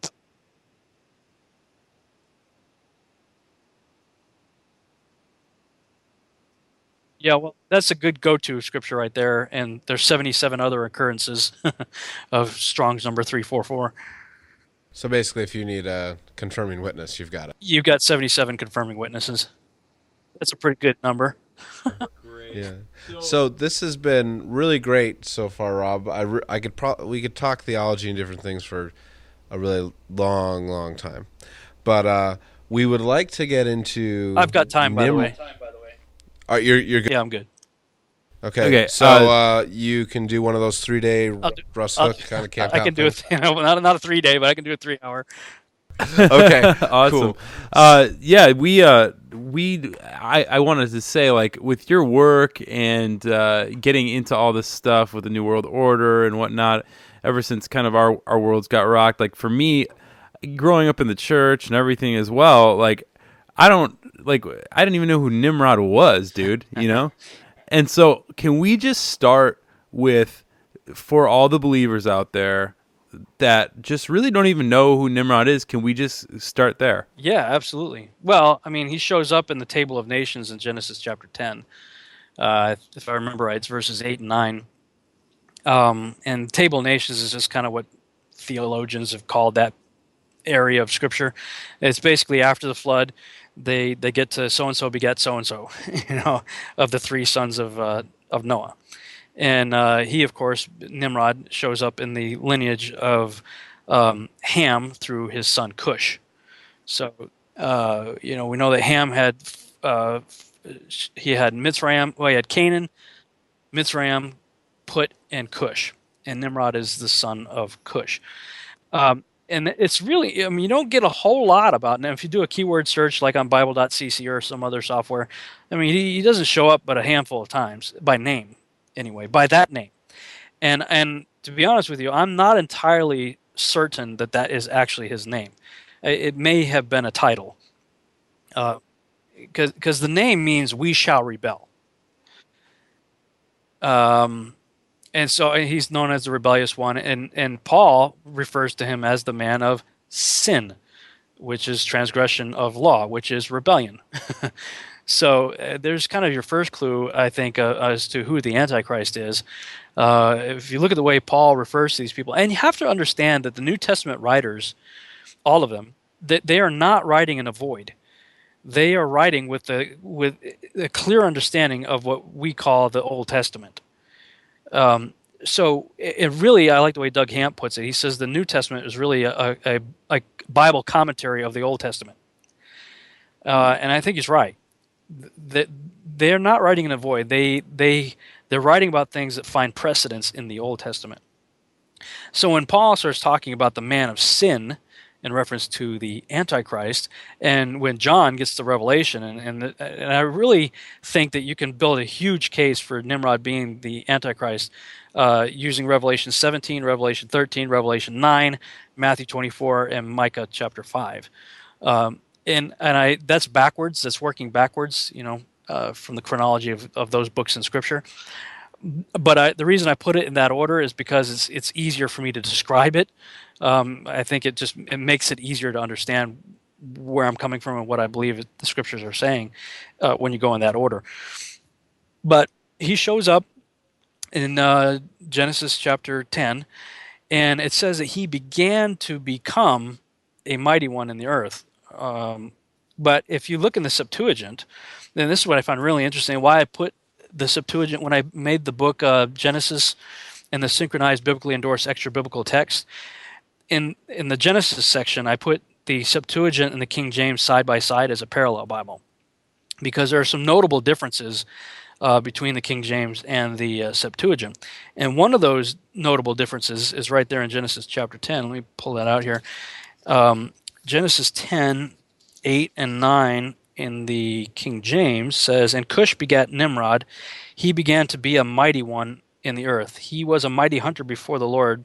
Therefore it is said, even as Nimrod, the mighty hunter before the Lord." That's what it says in King James. But the Septuagint says, "And Cush begat Nimrod. He began to become a giant upon the earth. He was a giant hunter before the Lord. Therefore they say, as Nimrod," Nimrod is the derivative spelling of Nimrod, "the giant hunter before the Lord." Well, that's interesting, because if you're just reading in the English King James, you're like, okay, so he became a strong dude. You know, he's a powerful guy. But the Septuagint said, well, no, he began to become a giant in the earth. Well, why does it say that? Well, It comes from the Hebrew word gibor, or the giborim is plural. When you add the im on the Hebrew word, it becomes plural. Gibor is, the definition for gibor is, yes, mighty man, strong, courageous, mighty warrior, but also giant is a definition. Well, clearly a giant would be a mighty man.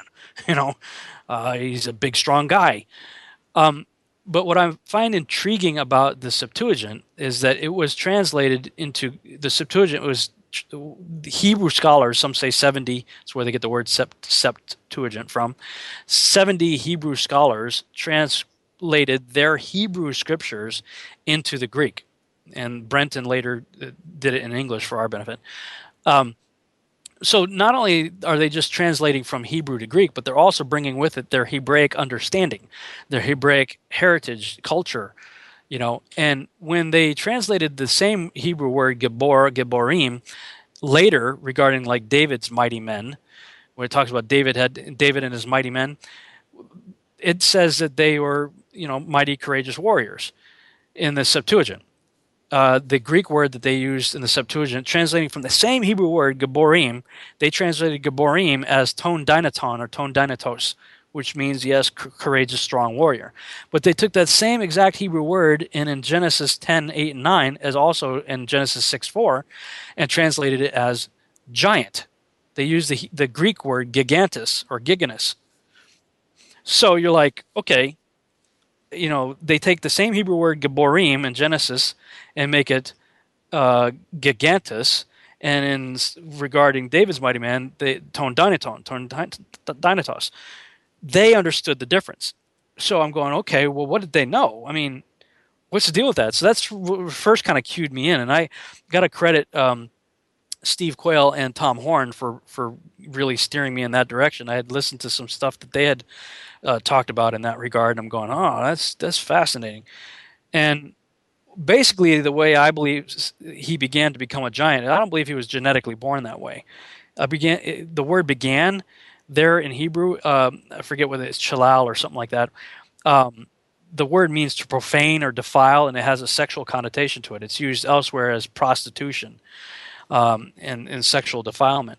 So it appears that through some sort of sexual defilement, Nimrod did something to himself that caused him to change, to morph, to become a giant. And the best way I could describe that in modern terms would be something like The Incredible Hulk with Bruce Banner. You know, here's a scientist messing around with radiation. Something goes wrong. He gets an overdose of gamma radiation, and you wouldn't like me when I'm angry. You know, his eyes turn white and his skin turns green, and he becomes this Hulk. You know, he changes from a normal man into something different.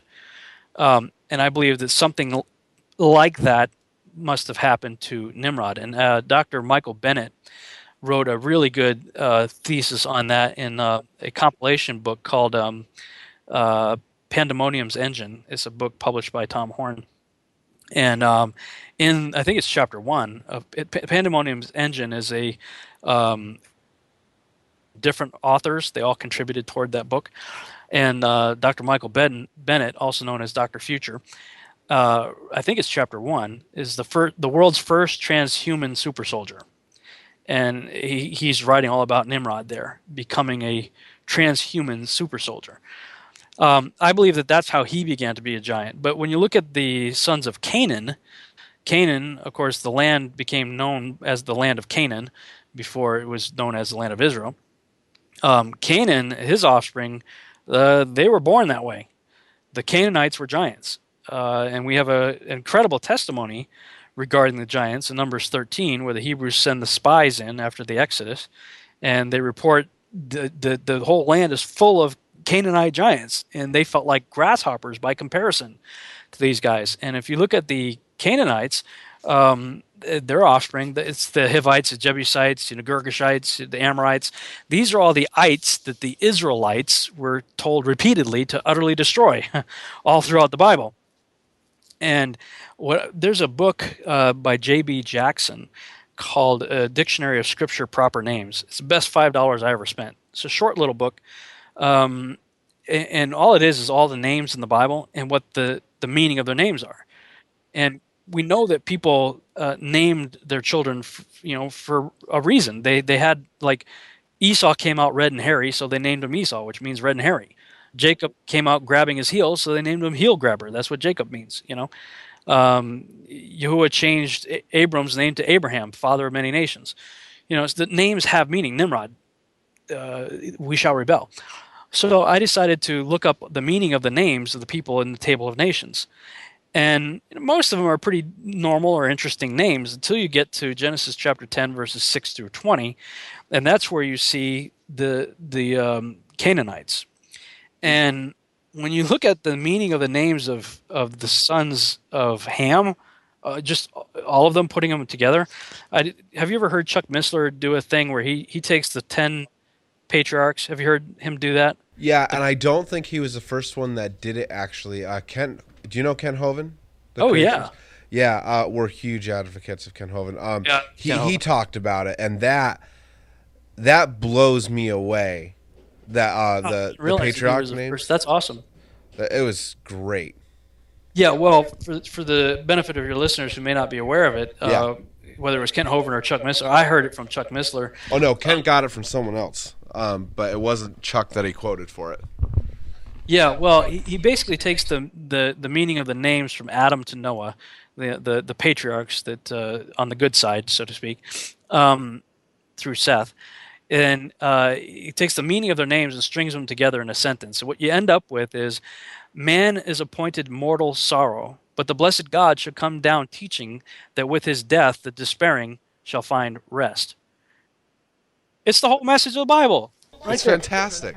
Yeah, that's the message of the whole Bible right there in the meaning of the names of the first 10 patriarchs. And you're like, oh, wow. I mean, that's – and so I picked up on that idea – as I was looking through a lot of the genealogies we find in Scripture. I mean, how many times we get to those passages of Scripture where it's like, so-and-so begat so-and-so begat so-and-so, and you can't pronounce the names, so you're like, whatever, and you skip it. Not anymore, man. Those are gold mines right there. There's some really cool stuff. Not always, but a lot of times there are. And the next cool one that I found after the first 10 patriarchs was in the lineage of Ham. And when I took the meaning of their names and just doing the same thing that Chuck Missler and Kent Hovind did, just taking the meaning of their names and putting them in the same order that they're listed, this is the paragraph that you end up with regarding Genesis 10, 6 through 20. This is the paragraph. He raged, a black terror, double straight afflicted trafficker. Black terror, drink thou anguish, compass the chamber. Thunder compasses the smiting. He who is coming, their love, we shall rebel. That's Nimrod. A double straight firebrand, travailing, affliction of water, blades opening the moistened morsel, forgiven ones bowing to spy, a trafficker hunting terrors, trodden downsayers, the strangers draw near. Showers of life, gnawing like thorns, they shall break loose, double woolen enclosures of wrath. Now, that's a interesting family tree. Yeah. I'm looking at that going, okay, what would prompt two proud parents of a newborn baby to look at each other and say, enclosure of wrath, what do you think, honey? You know, I mean, why would you name your kid terror or, you know, blades opening the moistened morsel? You know, it's like, really? Something's going on there. And, well, sure enough, you find out as you keep reading through the Torah, those are the ites that the Israelites are repeatedly told to utterly destroy. I mean, like you see in, example, Deuteronomy 20:17. But you shall utterly destroy them, namely the Hittite, the Amorite, the Canaanite, the Perizzite, the Hivite, the Jebusite, as the Lord your God has commanded you. Well, scriptures like that are where the atheists usually will point to and say why they can't believe in this God, this angry, crazy, schizophrenic, prejudice God of genocide that's all over the Old Testament, right? And I got to be honest, before I studied what I call the Genesis 6 experiment, understood what was going on with the Nephilim, I got tweaked out with the Old Testament, man. I mean, yeah, and I got to say, in your materials, Rob, that I was the same way as you were. That when you plugged in that they're the Nephilim, and it wasn't, you know, Because you know how they always teach you in church, well, they were amoral, and you know they were bad sexual sinners. And I'm always looking at all through Bible college, and I would even ask my roommates, wait, did God just miss the Greek and Roman empires? Right. Like, right. You know what happened? You putting that in was like, whoa, now I get it. You know, it wasn't unjust killing, or you know they were really bad sinners, and God just said, well, I'm going to cut you a break, but not you. It was, they're an abomination. Yeah, it was the wow moment for me. Steve Quayle had made a statement that really caught my attention. He said, and this is a paraphrase, but he basically said, the understanding of Genesis 6 is the Rosetta Stone for understanding all of history in the Bible. And that's a pretty grandiose statement to make. And I was like, wow, you know.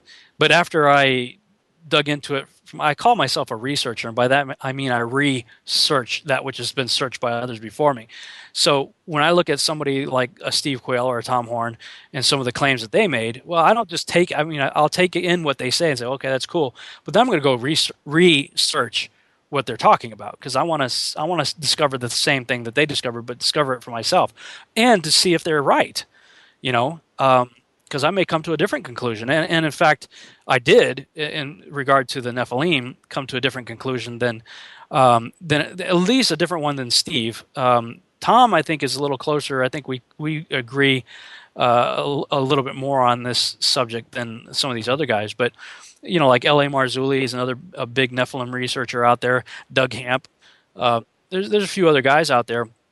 And most of these guys are following in the footsteps of Dr. I.D.E. Thomas, who wrote a book called The Omega Conspiracy. And from what I could tell, Dr. I.D.E. Thomas was really parroting the work of Pember. I forget his initials, G.H. Pember or something like that. Anyway, Pember, this guy who wrote a book called Earth's Earliest Ages in the late 1800s, early 1900s. He, as far as I can tell, he's the first guy that ever made any reference to the idea of what they call multiple incursions, of angels coming down and mating with women again and again and again.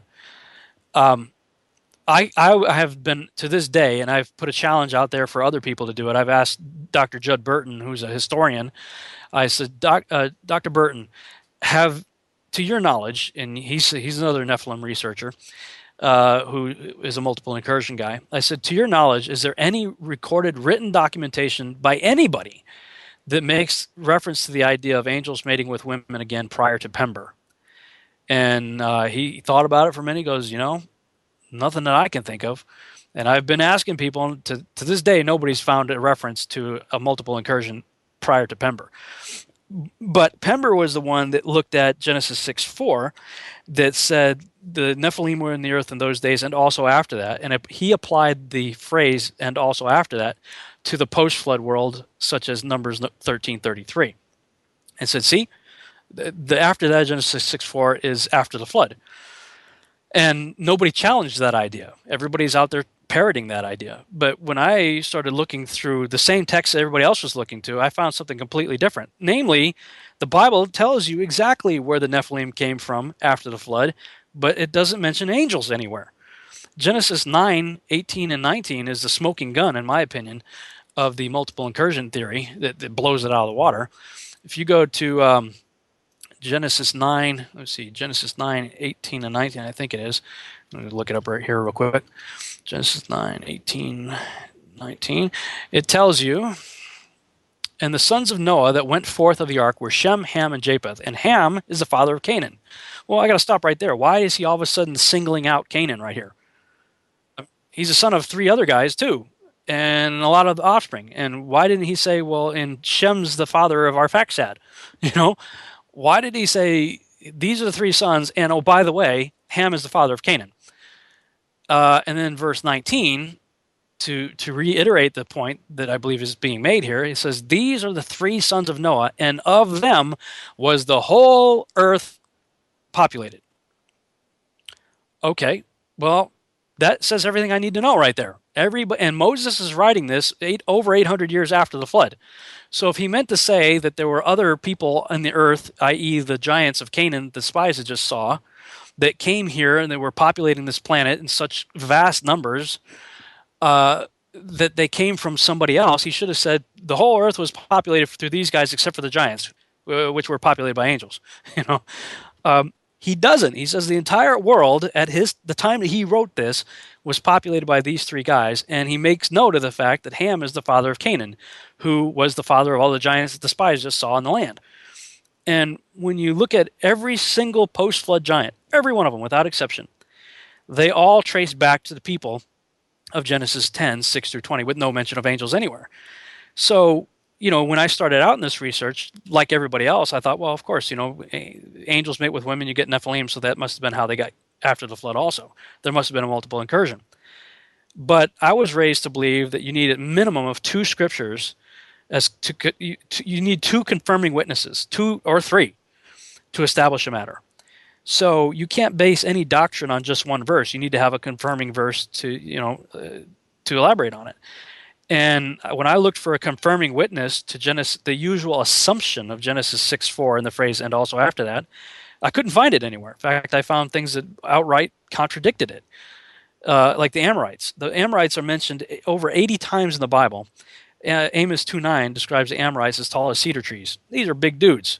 A cedar tree gets to 36 feet tall, a small cedar tree. The cedars of Lebanon got to 150 feet tall. So I'm going, okay, well, even a 36-footer would make a 6-footer feel like a grasshopper by comparison. Where did the Amorites come from? They came from Canaan, son of Ham, who stepped up the ark with no mention of angels anywhere. The Philistines are mentioned over 200 times, and we know of at least 5 giants of the Philistines, the giant in Gath and Goliath and his 4 brothers, right?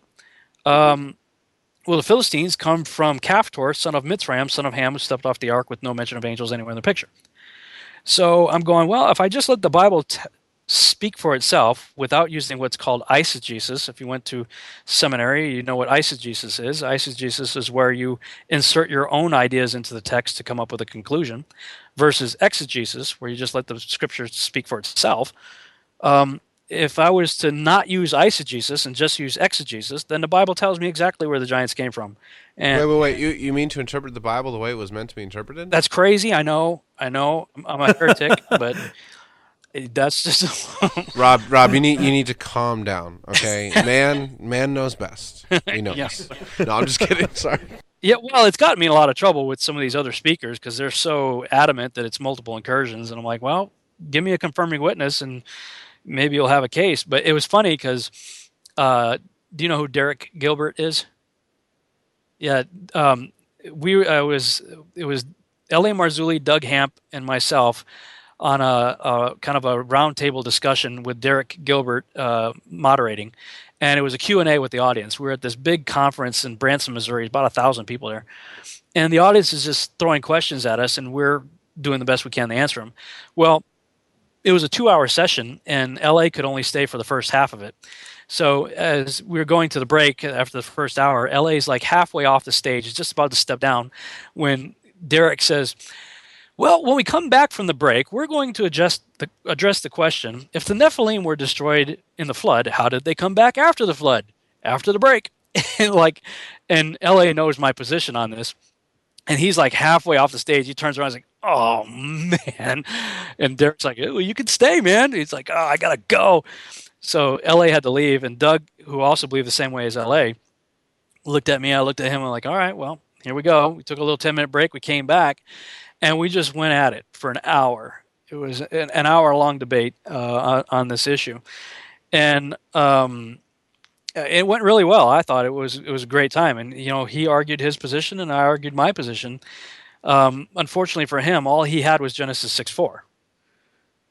And I'm throwing out, you know, all kinds of scriptures from the Torah and, you know, all these references or all these post-flood guys go back to the same guys in Genesis 10. And again, Genesis 9, 18, and 19 is a smoking gun in my opinion.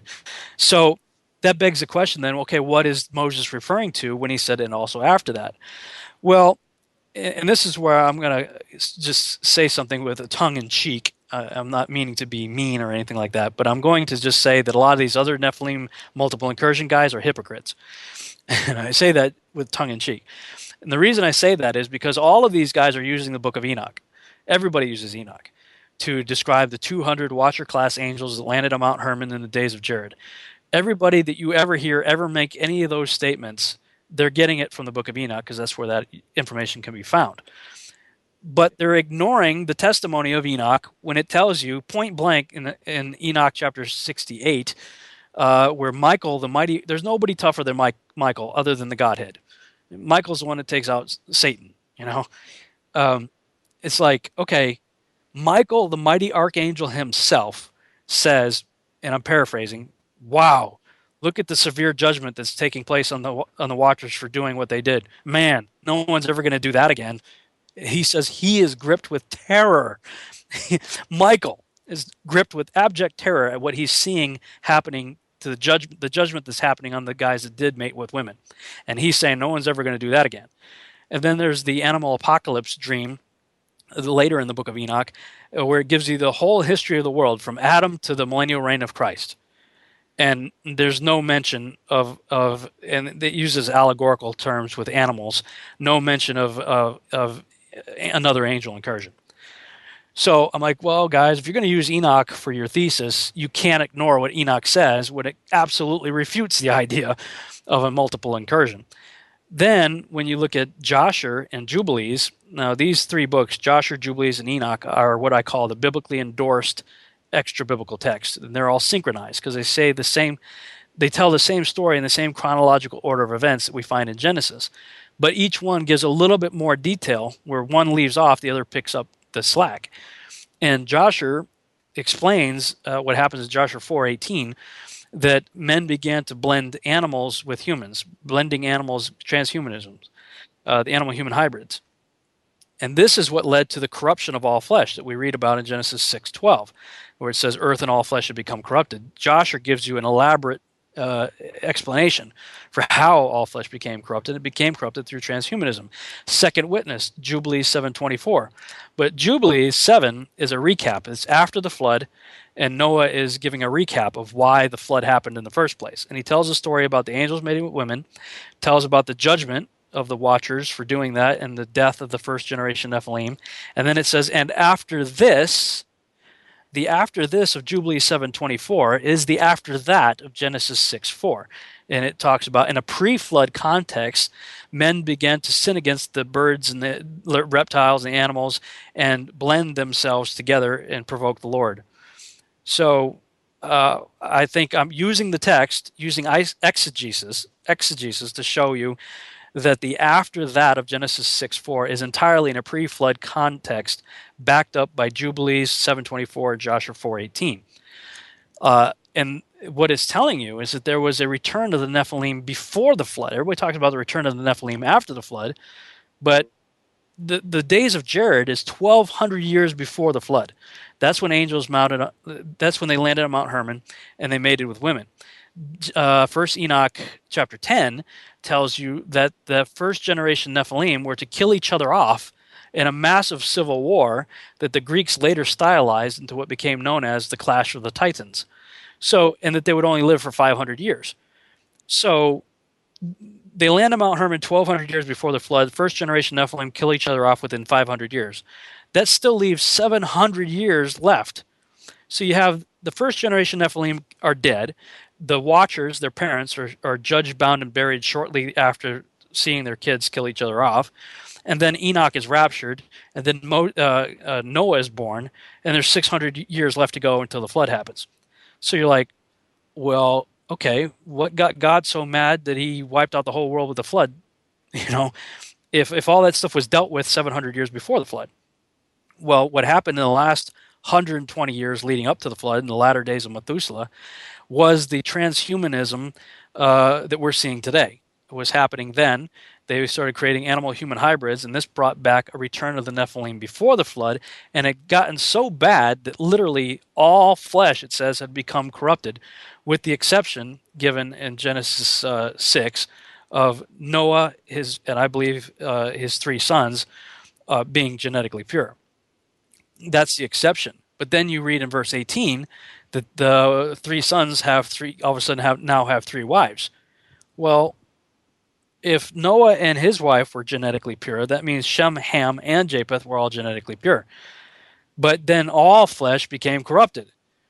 And verse 18 follows verse 12. So I began to wonder, could the three wives fall into the category of all flesh becoming corrupted, if all means all? And when I looked in the book of Joshua, I found that Noah didn't pick the three wives for the three sons until 7 days before the flood, the same day Methuselah died. So you had a funeral and a wedding on the same day. And you'll note that none of the wives' brothers or sisters or parents made it on the ark. So right there, I've got a really good candidate for a plausible explanation for how the corruption of flesh continued with the Nephilim after the flood. But I think Genesis 9, 18, and 19, and Genesis 10, 6 through 20 in particular, knocked the home run slam dunk. And that explains why later in the Torah, where, you know, in the conquest of land, you have warfare, and men are killed in warfare, but in general rules of war, they could take the women and children and animals as spoils of war. And you saw that they did that every now and then. But it would be like, it's like God would say, okay, when you go over here, you can, you know, have your warfare and take the women, children, and animals as spoils of war. However, when you go over here, you've got to kill the women, kill the children, kill the animals, wipe out everything. And you're like, okay, so either God is, you know, prejudiced, schizophrenic, and into random acts of genocide, or he's got a legitimate reason for saying, okay, oh, you can spare the women and children over here, but over here you got to utterly destroy everything. And when you look at and it tells you who they are, namely the Amorites, the Hittites, the Jebusites. Well, those are all Nephilim offspring. Those are all giants. And that's why he said utterly wipe them out. And when you realize that, all of a sudden you realize, no, God's not this crazy schizophrenic genocidal maniac. He's actually doing this out of love for his real, true human creation. He's trying to spare us from the abominations.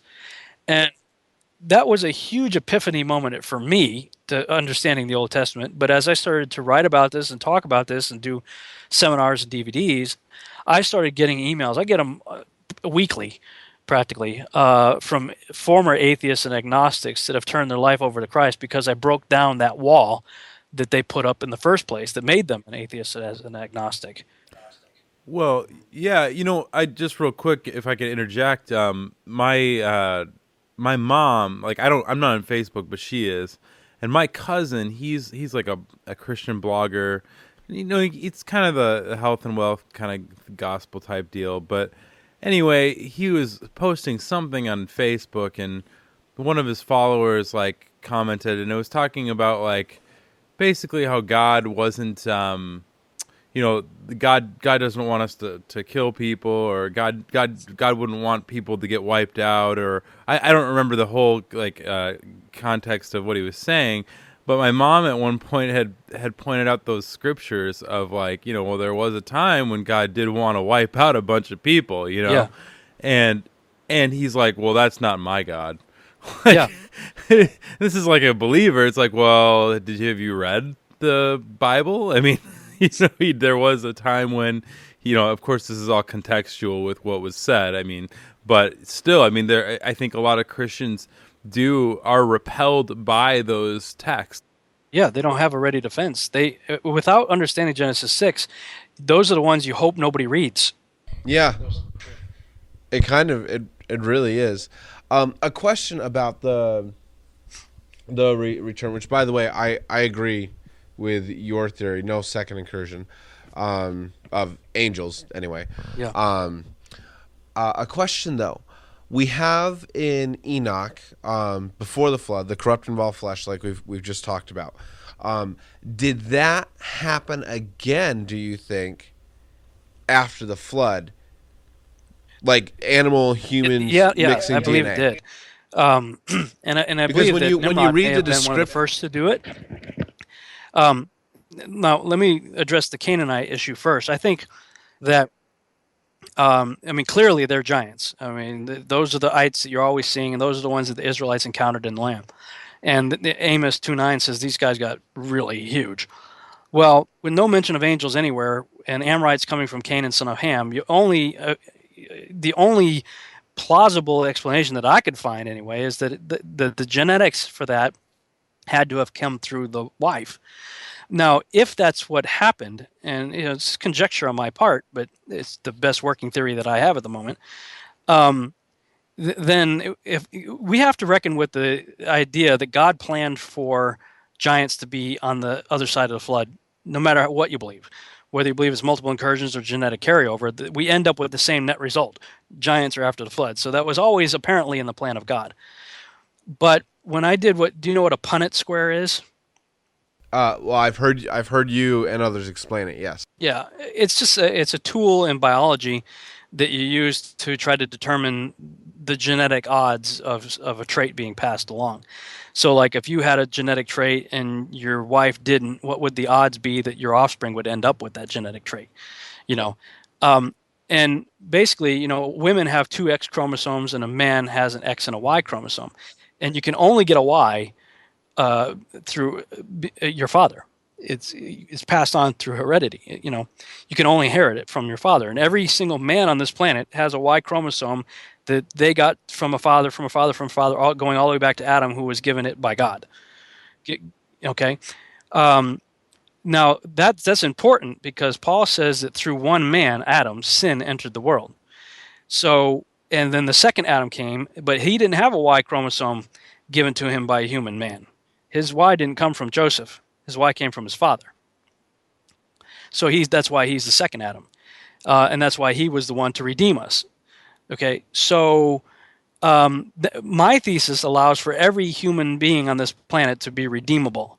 If you believe in the multiple incursion theory, then that means you have non-redeemable Y chromosomes repeatedly being inserted into the human genome. And there could be people right around us right now. You, for all we know, me. You know, if you look back in our ancestry, there's all kinds of wacky stuff going on in Europe. Yeah, I'm not doing so hot in the descendant lineage there, so... Yeah, well, I mean, okay, if you're the offspring of a non-redeemable Y chromosome Nephilim, well, sorry, buddy, but you're toast, you know? Right, and then if you want to carry that logic, if that is possible, why then would Christ command you to go to every corner of the earth, yeah, if not every corner of the earth was redeemable? And he also said in Mark, take this gospel to every creature.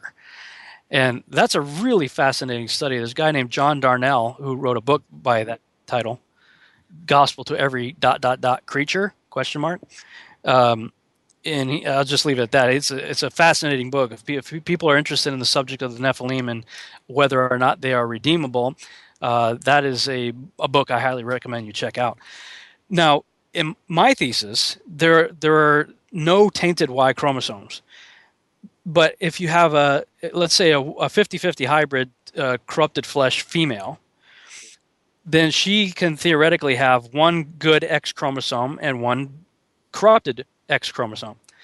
Well, if that's the case, then when you do a Punnett square, you see that you have a 50-50 chance of having either a 100% normal human female or male, because if she contributes her good X and the man contributes his good X, you get a normal female.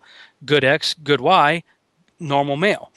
Or if she contributes her bad X chromosome and the man good X, you get a 50-50 hybrid female. You see how that works?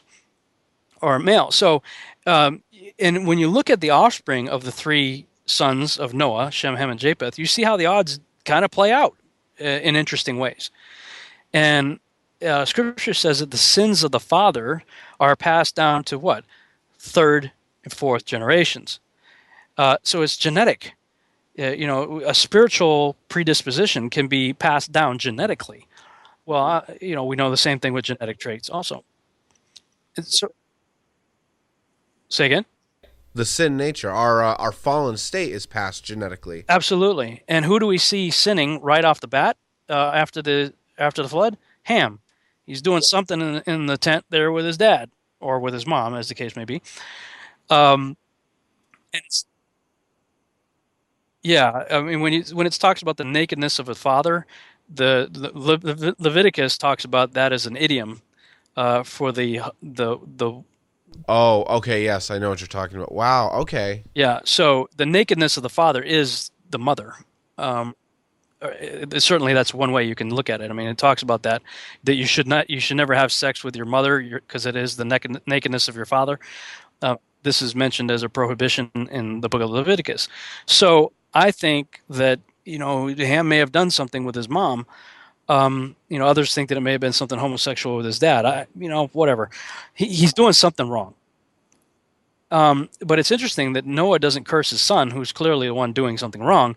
He rather curses his grandson, Canaan. And, you know, it talks about the sins of the father being passed down to the third and fourth generation. So, you know, this is pure speculation on my part. I acknowledge that. Is that if Canaan is there to be cursed, I mean, Noah cursed Canaan, it means he had to be there for him to curse him. Which means he was either born on the ark or very shortly after they got off the ark, because they were on the ark for about a year. So my feeling, my speculation is that Canaan may have had 6 fingers and 6 toes, maybe double rows of teeth.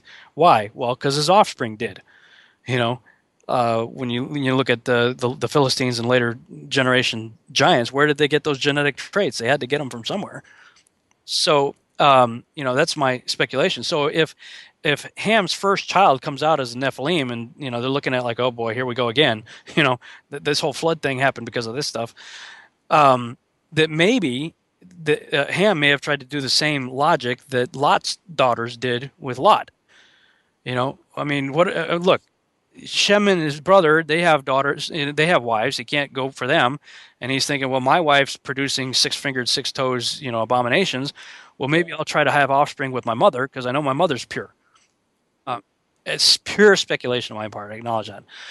And if that is true, then I suspect that Put may have been the offspring of that potential union. Put's name means infirmity. So, you know, through incest, he may have been a product, you know, of incest and has been born with some kind of infirmity. Again, pure speculation. But at least with this theory of the wives, you have the potential of having still, even though the wife may have been corrupted, and this is not through angel-human hybridization. This is corruption through animal-human hybridization, which I believe brings on demonization, and in Enoch chapter 15 tells you where demons come from. Right. I was gonna ask you actually about that. Yeah, they come from well, Enoch tells you that a demon is a disembodied spirit of an angel-human hybrid. Of a Nephilim. Yeah. Yeah, of an angel-human hybrid Nephilim. Right, because Nephilim is a broader. Yeah, I mean, this is something else maybe we need to talk about. A lot of people think a Nephilim is just exclusively the offspring of angels and humans. But Numbers 13:33 contradicts that idea when it tells you that these were Nephilim that came from other Nephilim. So, and specifically the Anakim. The Anakim were the offspring of Anak, who was an offspring of Arba, who was an Amorite, son of Canaan, son of Ham, and stepped off the ark. So, you can clearly have Nephilim from other Nephilim. You can have Nephilim from angels mating with humans. And I believe you could also have Nephilim through the creation of animal-human abominations. I think you had actually expanded the definition one time to include any corruption of God, of the creation, right? Correct. Basically, that I defined it as that which has fallen from its original state that God created it to be. So by that loose definition, GMO food would be Nephilim, because it has been corrupted from the original creation that God made it to be. And this is something that has caused me a fair amount of concern, not only for health reasons, but for the fact that before the women of Enoch were able to get pregnant, the angels first taught them to mess around with roots and with food. Yeah, they'd started genetic modification with food before the women were able to conceive and bear giants. So, you know, God put reproductive barriers in place. You know, a cat can't mate with a dog and produce offspring. It's not going to happen. There are species barriers that are in place. But if you can change or modify or tear down those barriers through some sort of dietary or other genetic manipulation, then, you know, that sort of thing may be possible. And that's what's happening today is, you know, scientists have realized, well, they can do gene splicing and all kinds of wacky stuff to create animal-human hybrids today. And I believe all that is a fulfillment of Yeshua's prophecy in Matthew 24:37, where he said that as it was in the days of Noah, so it would be at the coming of the Son of Man. And in the days of Noah, we've just established, at least in the last 120 years of Noah's life, according to Genesis 6:3, that all flesh became corrupted through animal-human hybridization. And I believe, this is a working theory that I have in that regard, is that Genesis 6:3, I've heard all kinds of crazy interpretations of Genesis 6:3 where people say, well, see, we have 120 Jubilees. That equals 6,000 years. Well, yeah, the math works out, but that's not what Genesis 6:3 is talking about. It says nothing about Jubilees. Well, man's age is capped at 120 years. See, Moses died at 120. Well, there have been people that have passed 120, even in our day. I think 126 is the current record. That's not what I mean. And David says that man's age is 70, 80th by strength. So if you want to go with that argument, that's not what it's talking about either. Genesis 6:3 is saying that man is flesh. Well, he's been flesh since the garden. So what's the big deal about that?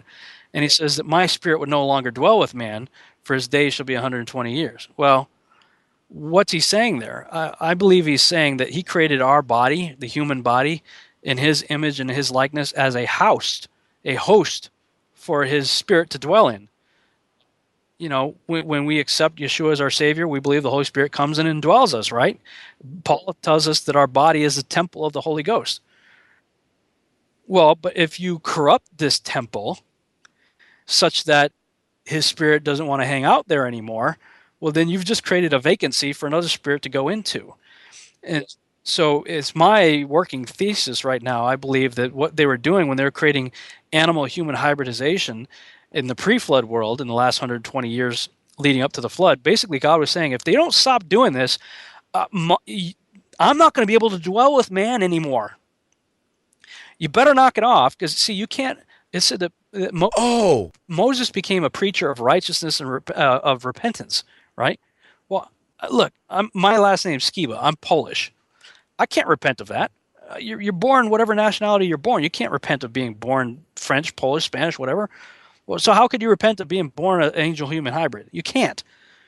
So him preaching repentance for 120 years makes no sense at all if it was about angel-human hybridization, whereas it makes total sense that you could repent if you were genetically modifying yourself by blending yourself because you wanted to be Spider-Man or Wolverine or whatever, because you thought it was cool to have, you know, added senses or abilities that you didn't have before through transhumanism. You can repent of that. You can stop that. But if you don't stop that, and I believe that God was saying, looking forward and saying, they've got 120 years. If they keep going this route, no flesh would be saved. Yeah. Wow, that just dawned on me as you were saying. So he's not. So then, what you're proposing is, he's not saying, look, man can't live past 120 anymore. What he's saying is, look, I'm going to give you another 120 years. You got to knock it off or continue it. Yeah, exactly. Period. That's exactly right.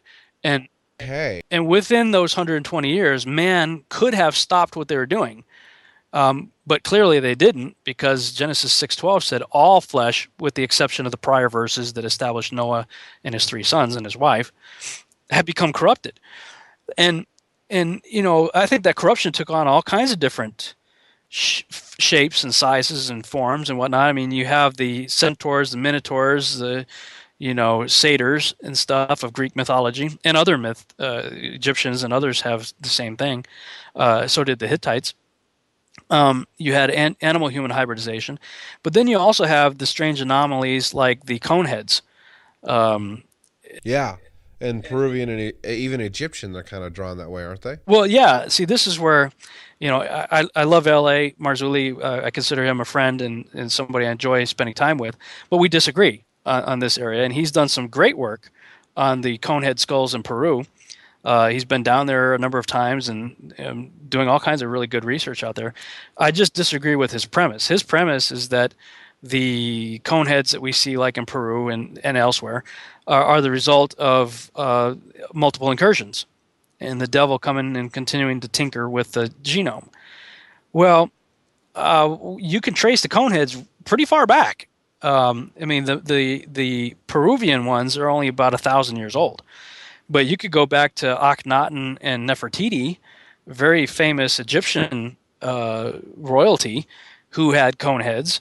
Well, the Egyptians come from Mitzrayim, son of Ham, who stepped off the ark with no mention of angels anywhere. So I'm like, well, I mean, if the cone heads can be traced back to ancient Egypt and the ancient Egyptians can be traced back to a son of Ham, what need do I have of looking for angels popping in and out of the picture when these genetic traits could have simply been just passed along, you know? Right. So another question. Sorry, if that's okay. I was just going to conclude by saying you may have some that manifest as giants, some that manifest with 6 fingers, 6 toes, double rows of teeth, some that manifest as animal-human hybrids, some that manifest with cone heads. I mean, when you mess with the human genome and animal genome, you're messing with on and off switches. You're messing with codes, and those codes can have unknown results. I mean, we don't really know what we're doing when we're doing this stuff.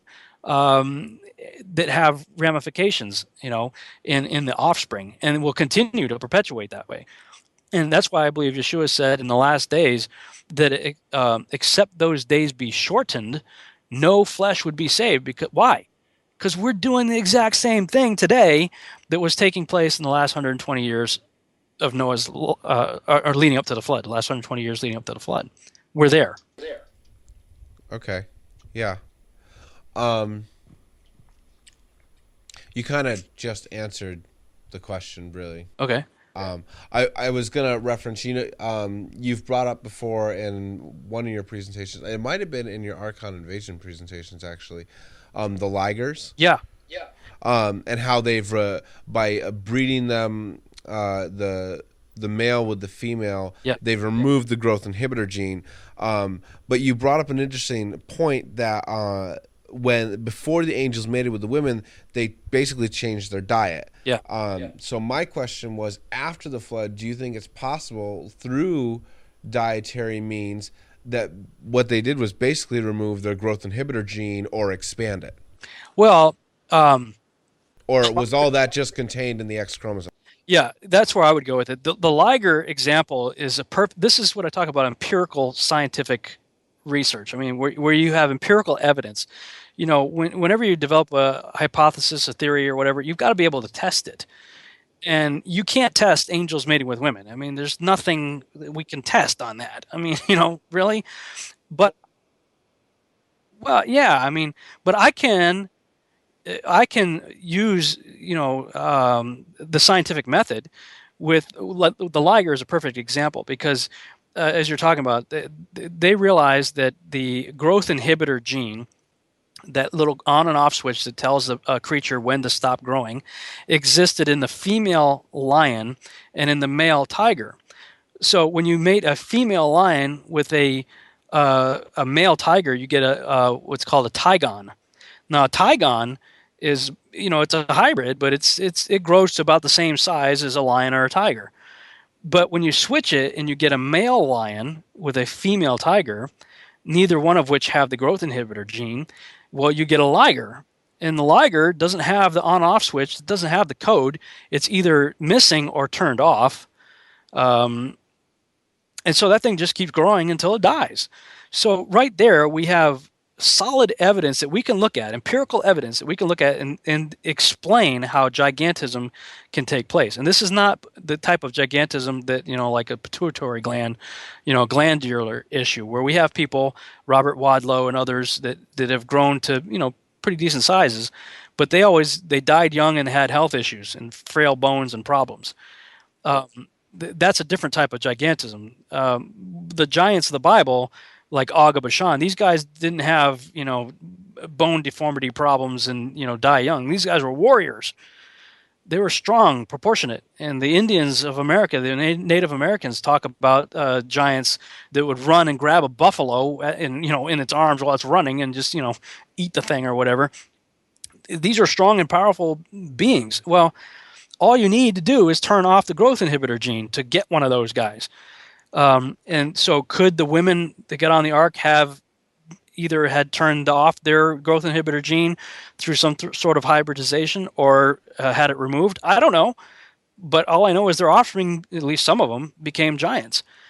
And so, you know, genetics seems to, and specifically the science of epigenetics, I think is really helpful in understanding how these things could have been possible. But I think there's an interesting story, and I think it's Jubilees chapter 8, that describes a son of Arphaxad named Canaan, not Canaan, but Canaan. Canaan is spelled differently. He, it says that he stumbled across some ancient writings of the Watchers from before the flood. He found a tablet or something that had writings of the Watchers on it. And it says he sinned because of it, and he hid it away from Noah. That's about all the information we get. Well, he is a son of, he's a grandson of Shem. So Shem had Arphaxad, who had Canaan. Well, that makes him a first cousin of Nimrod, because Ham, Shem's brother Ham, had Cush, who had Nimrod. So that makes Canaan and Nimrod first cousins. And my theory is that Nimrod's looking at his other cousins, the Canaanites, who are growing to be giants, and he might have wanted to be one, you know. And here's Canaan walking around with this secret knowledge from the Watchers from before the flood that may have had the genetic formula for making that possible. So that's how I believe it perpetuated, other than genetically, that the hybridization process continued after the flood, because you certainly have examples of animal-human hybrids very prominent in the mythologies of the world after the flood, specifically in that of the Greeks.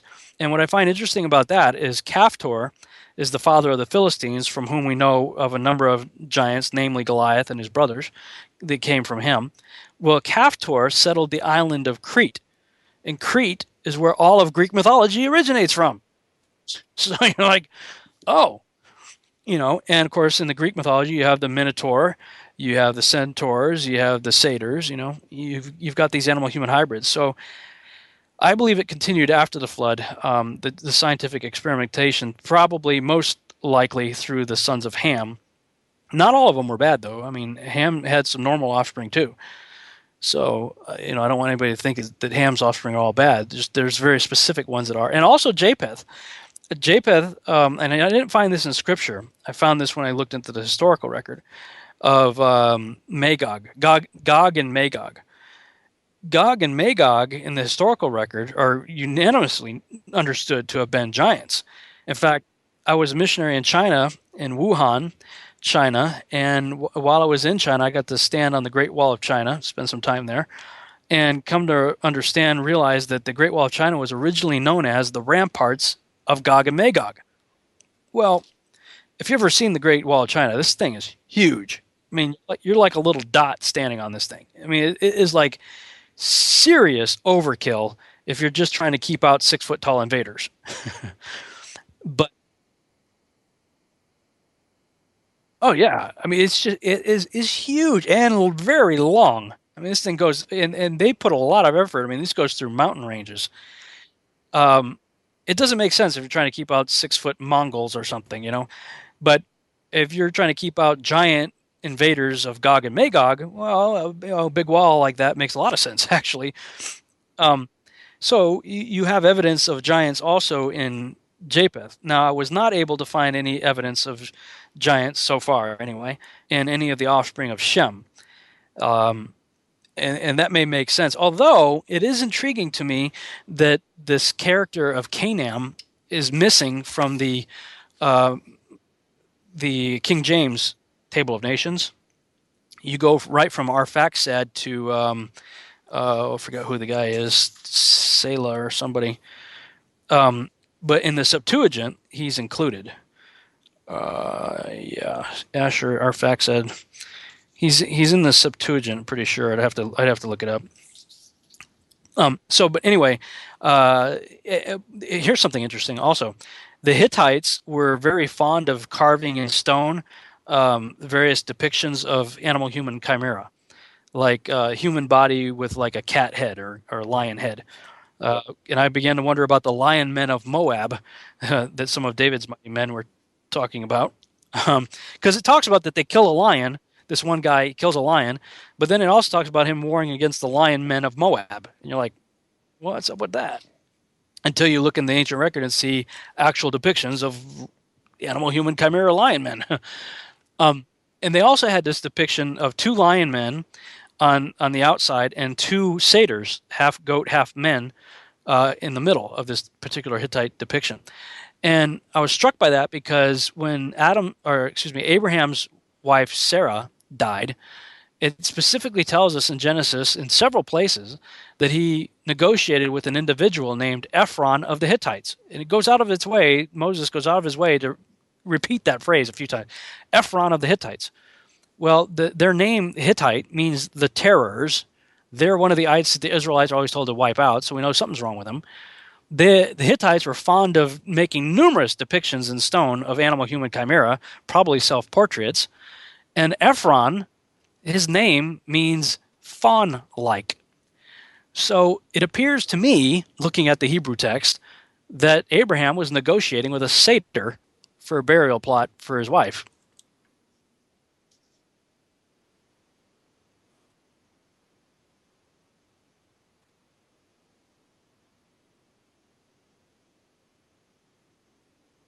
Oh, yeah. He's an interesting character, Abraham, because he was revered, highly regarded by the Nephilim that he was living among. In fact, the Genesis 14 war, most of us think of Abraham as this frail old guy with a long white beard. Well, he probably became that way eventually, but I've started to think of Abraham more like Gerard Butler in the movie 300. Because that's what he is, man. Like the Genesis 14 war, Josephus tells you point blank, this is an epic battle of giants. These are giants warring against the offspring of giants. And the four kings are led by Amraphel, who is Nimrod, and Kedar Laomer is Nimrod's right-hand guy, like a General Patton kind of guy. Hold on. Amraphel is Nimrod. Correct. Yeah. The Midrashes tell you that. I think Josephus mentions that, and I know Joshua tells you that. How many names does this guy have? Oh, he's got at least 70. That makes sense. The languages. Yeah, because of Tower of Babel. Exactly. Yeah. Okay. Yeah, and by the way, I don't want to sidetrack here, but I definitely want to make that Tower of Babel connection to Nimrod here. Yeah, well, we can take a sidebar right now on that. He's creating this what I call an interdimensional portal because it talks about he built a tower whose top might reach into heaven. Well, right off the bat, it's not about height. Yeah, right. Because if it's about height, they wouldn't have built it in the plains of Shinar in the valley. If you're trying to build a tall building, you start on top of a mountain if you're trying to get into heaven. I believe it was more of a ziggurat-type structure, and the top of it was what we might call a stargate, a way of renting the veil between this world and the spirit realm, which we know is right around us. We got, was it Elijah, I think, or Elisha? I always forget which one it was, with his servant there, and he's freaking out, and he's like, oh, Lord, open his eyes so he can see. And all of a sudden the veil was rent, and you could see all the heavenly warriors that were around him. It's right within reach of us. We just haven't figured out how to do it yet, although I think they're working on it with CERN. I really believe CERN is the beginning stage of recreation of the Tower of Babel. Were they reopening in 2015 or 2016? Because they shut down a few years ago to revamp or something. Yeah, I forget. But I know they've had several attempts, and they've had some interesting results, but they haven't achieved what they're looking for yet. And I believe what they're looking for will be fulfilled in Isaiah chapter 13. Again, I would point people to the Septuagint. The Septuagint talks about a world leader, probably Nimrod, in my opinion. It says, "Speak to the gate, ye ruler. Beckon with a hand, giants are coming to fulfill my wrath," screaming and at the same time insulting. I believe an interdimensional portal is going to be opened up by some world leader, probably the Antichrist, probably Nimrod, and giants are coming through it. But what's interesting about the text in Genesis 11, it says the whole world is under this one guy, Nimrod, under his leadership, and then God looks at what they're doing and what they're attempting to do, and he says, nothing they imagine will be restrained from them. That's an extraordinary statement, because it seems to be saying that what they were attempting to do was at least theoretically possible. And so he confounded the languages. But as a result of the confounding of the languages into 70 different people groups, and Joshua tells you there were 600,000 men living on the earth at the time, that they went away and speaking about the same guy now in different languages. So now Nimrod becomes known by all sorts of different names. Predominantly, I would say, by the name of Osiris, being the biggest name, but later Gilgamesh and Apollo and a few others, Orion. But Amraphel, and Amraphel may have been a title also. And I forget what it means. I've got it in my book, though. See, that fascinates me that was Nimrod, because isn't it in Jasher where Nimrod required of Abram's father to kill Abram as a child? Yes. Yeah, exactly. And I just did a timeline chart. People could go to my website, BabylonRisingBooks.com, and click on the store tab and then scroll down and you'll see digital files and the timelines. I did an Abram Nimrod timeline because they overlap. Nimrod was made king of the world at age 40 in 1948 a.m., the year since creation, and the same year Abram was born. And Terah, Abram's father, was like a revered prince of Nimrod. I mean, he was like one of Nimrod's favorite dudes, best buddies. And Nimrod is actually somewhat instrumental in naming Abram, which means blessed prince. But Nimrod's sages had a vision of some sort they saw, and they believed that the vision indicated that this offspring of Terah would mean the death of Nimrod. So Nimrod pulled a Herod and wanted to kill the firstborn kind of deal. And Abram was then hidden away with Noah and Shem for, I think, 39 years. And he was hiding away with Noah and Shem when the Tower of Babel incident took place.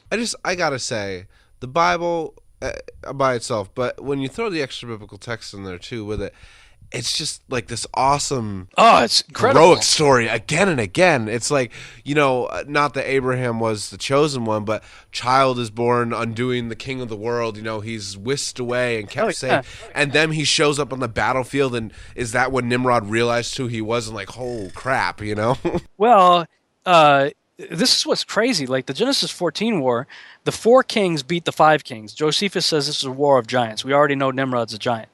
So... And I believe the greatest archaeological find of all time is waiting for us in the Dead Sea.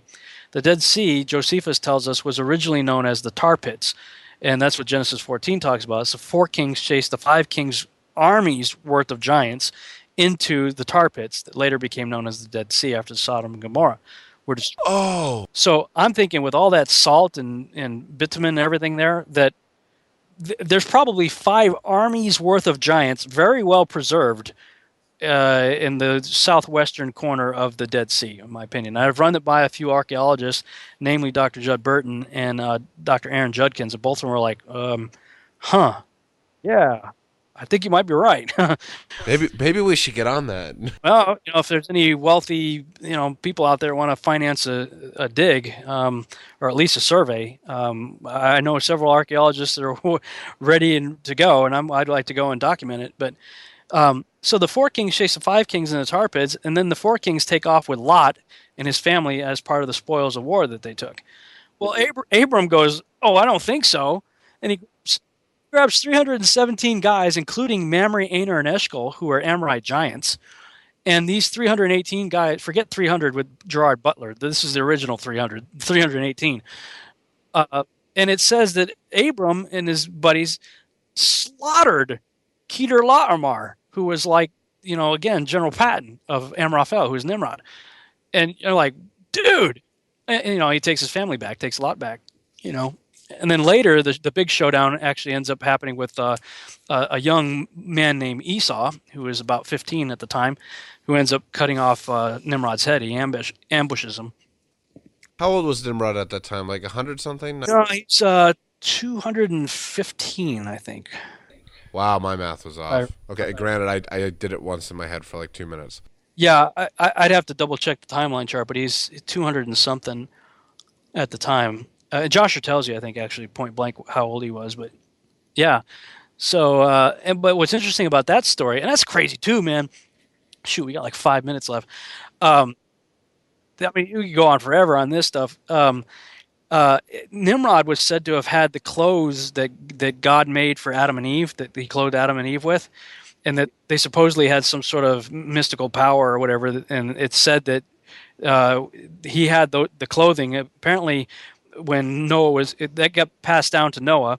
And then when Noah was naked in the tent, apparently Ham acquired the clothing and passed that down through Cush, who gave it to his son Nimrod. And it says that Nimrod used those to rule the world. Well, after Esau cuts off his head in an ambush, it says that he took the cloak. But I think that the cloak eventually made its way to Elijah. Oh, his mantle. His mantle, right. And that passed down to Elisha. And I believe John the Baptist may have been the last one to have had it, when you kind of try to track that through. But what's interesting about that is the whole kind of Jewish legend surrounding that got morphed and stolen by the Greeks, and that became the Golden Fleece myth. Mm-hmm. Wow. Okay, so crazy stuff, huh? This has been really great, Rob. This is awesome. Thank you for doing this with us, man. Yeah, I enjoyed it. Thank you. Would it be too much to ask if maybe in another couple of weeks we could kind of finish this conversation, because we've kind of covered the history of who Nimrod was. Now we want to talk about who has he been through history, what is his impact been up until this day, and then we'd really like to talk about the Beast Feast versus the Feast and God's calendar and all of those things. Yeah, for sure, man. Let's we can talk about this off air and figure out a time that'll work. Yeah, for sure. Well then, Rob, we're going to ask you. We ask all of our guests. Would you close in a prayer for this? Yeah, absolutely. Father God, we just thank you for your word. It is so exciting, and it is so full of amazing stories, but most of all, it is filled with your love for your humanity, for the creation that you created that fell in the garden, but your desire was to redeem us back to you. You sent your only son into the world to pay that price for sin, that through him we may be reconciled back to you. Father, we thank you for the greatest story ever told, and the privilege that we have to read it, to believe in it, and to share it with others and talk about it. And I pray that just in the time that we've had, the last 3 hours or so on this broadcast, that we blessed you. First of all, Father, we pray that the conversation was a blessing to you, but that it also will minister to others, whether listening in the archive or whatever. Father, we just pray that your word does not return void, and that it goes out and excites people to get into the scriptures, to see this great, amazing plan that you have for us to spend eternity with you. And we thank you once again for this opportunity in your son, Yeshua's name. Amen. Welcome back, everybody. All right, that was a fun discussion. I love it. I can't wait for part two, man. it was great to go down on a lot of these topics. We got to spend some time talking about the Punnett square and genetics. As you guys know, or if you didn't know who Rob Skiba was before this, and you do know about the Nephilim, Rob sits at the outskirts. Rob sits at the outskirts. He likes to call himself the fringe of the fringe, and as you heard in our episode, I would be classified as being a part of that, in the sense of most people accept the theory of multiple incursions, or that's the theory they put forth. I think Rob is correct. I don't think we have evidence for it. I don't believe the angels came down and mated with women again. And we can make the argument from the biblical text, but if we go to the Book of Enoch, it actually, I believe, says that Michael and Gabriel looked on in horror, or something along those lines, at what had been done to the watchers. Okay, look, if the righteous angels of God, we're talking about Michael, the defender of Israel, and Gabriel, the messenger, the proclaimer, look on at horror what is done to them, like in fear, do you really think that any of the guys who are already sitting on the opposite side of the fence on the opposing team are like, hey, that looks like a good idea, let's do it? I don't think so. I agree with Rob. I don't think any other angel's going to sign up to do that again, other than possible good old Lucifer himself. which I'm not sure. I don't think we covered this with Rob. Maybe we did, but I've heard Rob say before, and I've heard other people talk about it, and I also agree with this. Why is Lucifer locked up for 1,000 years then released?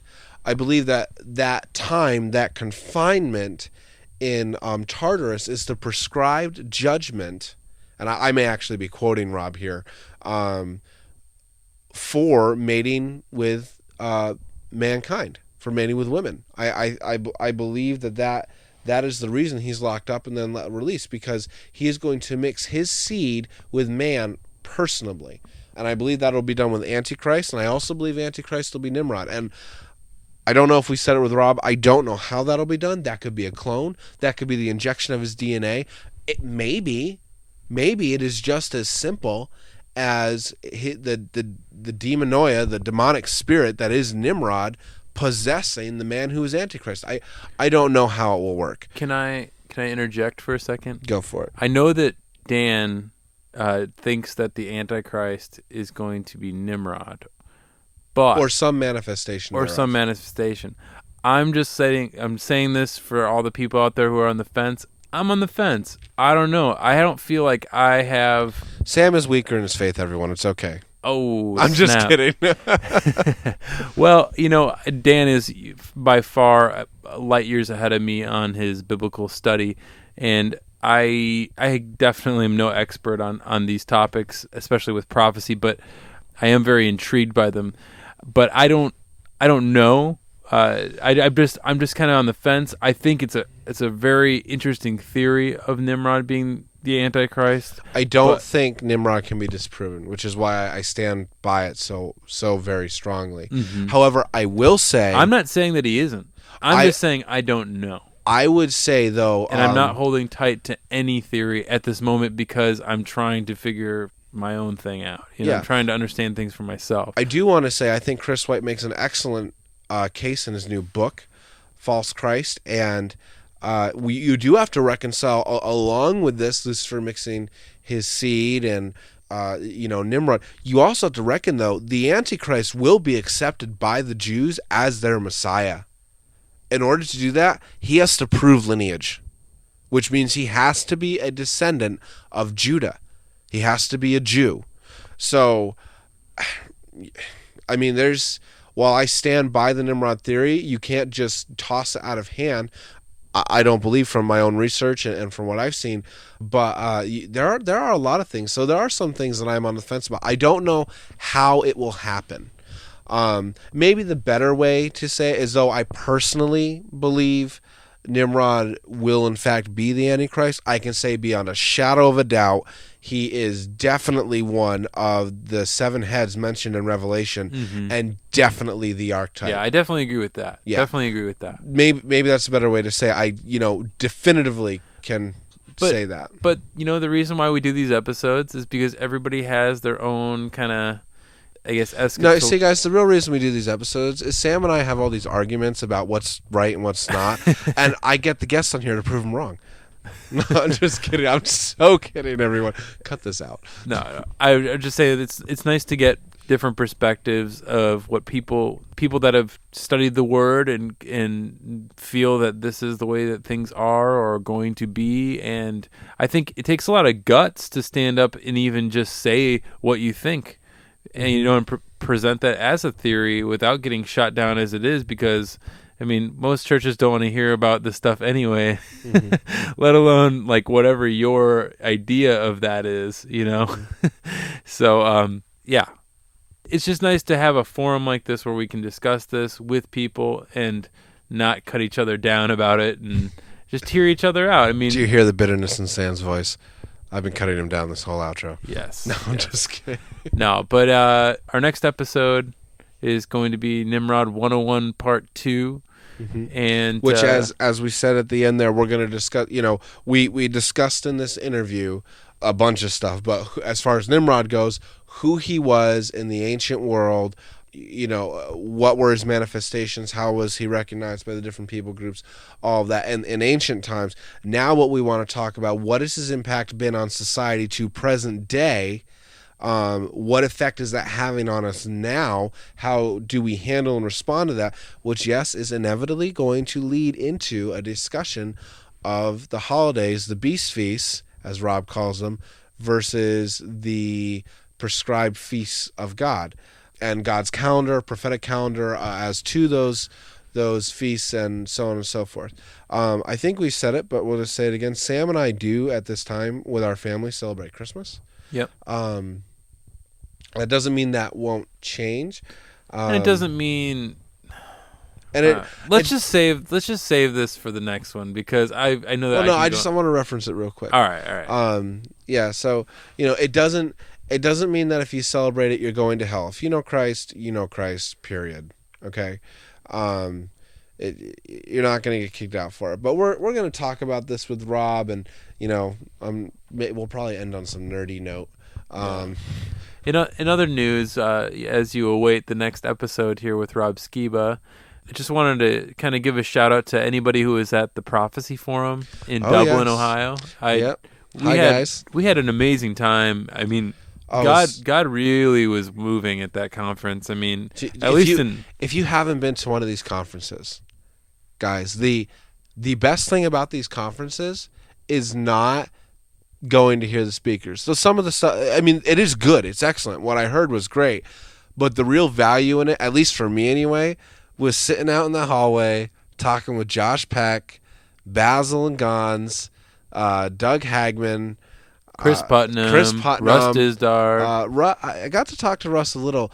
Russ is really a busy guy at these conferences. He's always on the move, always helping people. And for all those guys, but for us especially, I think you should remember him in prayer, because it's a lot of work, and you could tell while he enjoys doing what he does and he's a tool of the Lord, it takes an energy toll on him. So yeah, I would give a special lift up to Russ in your prayers, maybe, especially this time of year. There's a lot of covenant and occult activity that goes on between Halloween and Christmas time. The conference as a whole, and even meeting some new faces that Doug are coming. Krieger. Oh, Doug Krieger. Doug was awesome. So much energy. He is that guy thinks he's 19. I'm telling you, he's just. And Dan Duvall. Oh, he's coming up here. He's a young dude like Danny us. And we are going to have him on the show at some point, guys. You're going to love. Just remember this, everyone. You'll understand when we get to Danny Duvall. Spiritual beatdown, and Danny was doing the beating. All right. So I don't think I told you about that. So, no, I think you did. Real quick, I mean, we can mention this in a coin toss, but I'll just say it right now. I can always edit it out. But when we were at that conference, I've been saying to Dan. I think actually this is an appropriate way to do it. You should do it now. When we were at that conference, I was saying to Dan, probably for like the last month, kind of joking with him, like, man, this year has just been. We've gotten to talk to pretty much everybody that was on our list. Sorry. Yeah, that's obnoxious. Wow. Einstein. That's my cat, everybody. No, but anyway, we were at the conference, and I've been saying to Dan, haven't I been saying to you for like the last month, he's a quitter. He's a quitter. If we could talk to Kent Hovind, that would be like the icing on the cake. I feel like I could walk away from this podcast and let Dan just get a new co-host, because that I don't know how you can come back from that. I mean, please, everyone, write in and tell him he's a fool. But no, I mean, I've been joking around about it, but at the same time, I always want to make sure that I know where God wants me. So if God is telling me to back down from doing a podcast, which I don't think he is, mm-hmm. but I have to be open to giving up something that I love to make way for something else that maybe God is sending my way. I know that God is also putting more musical things on my plate right now too. Mm-hmm. So real quick before we wrap this up, let's talk a little bit about what's going to be coming here with GPR and some of the things we're going to be doing. Sure, but can we say what happened? Yeah. Oh, yeah, with Ken. I'm sorry. Okay. I was just saying, yeah, go ahead. Yeah. Okay. So I've been joking around, right, Dan? Like I've been saying, hey, if we talk to Ken Hovind, that's my last episode. And, well, I think we were sitting in a IHOP diner, right? IHOP restaurant. That night, yeah. With Dan Duvall, Basil and Gons, Audrey, my sister. Peter DeGaris. Yep. And we were all chilling, just talking about, you know, stuff. And I brought it up one more time to him. This is the first night of the conference, right? And I brought it up again to him. And I think I even said to Audrey, you know, I think that might be my last episode if we ever get to talk to Ken Hovind. Well, I said, it's cool. I looked at his sister, Sarah. As soon as Sam's out, Sarah's in. So, but anyway, so the next day at the conference, we get an email from Ark, from, you know, Digging for the Truth with Ark and Neo, and he turns out he got a phone call from prison from Kent Hovind, and it was just like, what? He's like, I'm gonna hook you guys up, you know. He's so. By now, everybody, you guys have heard we've started this whole series called Coin Tosses. And right now, Kent Hovind and our friend Paul J. Hansen, they're in kind of some deep water right now legally. And we would just ask that you... Well, are they really in deep water, or are they having their head shoved under 3 feet of water to drown them? Well, right. Well, either way, they need some prayer is really, like, bottom line. If you guys can just say a prayer for Paul Hansen and Kent Hovind, because they are certainly being persecuted right now. And Kent's been being persecuted for a while. But anyway, so that was like the first, like, whoa, why would that happen, you know, during the conference? You know, it was totally a God thing again. And during that, from meeting all these different people, I'll let Dan talk about this, but we have some plans for GPR for the future, and I'm going to let Dan go ahead with that. Yeah, God laid some things on our heart at that conference. We got to network. It was so awesome. I said to Basil and Gons, I got to go to dinner with them, and Doug Krieger and John Holler and Danny Duvall and Peter DeGaris and Callie, just a whole bunch of folks that are regulars at the conference. Some are bloggers, some have their own ministries, you know. And sitting there talking with Basil and Gons, I just stopped them in the middle of, I don't remember what we were talking about, and I said, guys, I just got to, it's really weird, like, sitting here with you and hearing you, because you're not, and I pointed at my ear, like where my ear, you know, my earpiece would normally go, you're not, like, right here, like, in my ear anymore. It's just, it was so odd, because you're so used to hearing those voices, you know, from an MP3 player or a computer.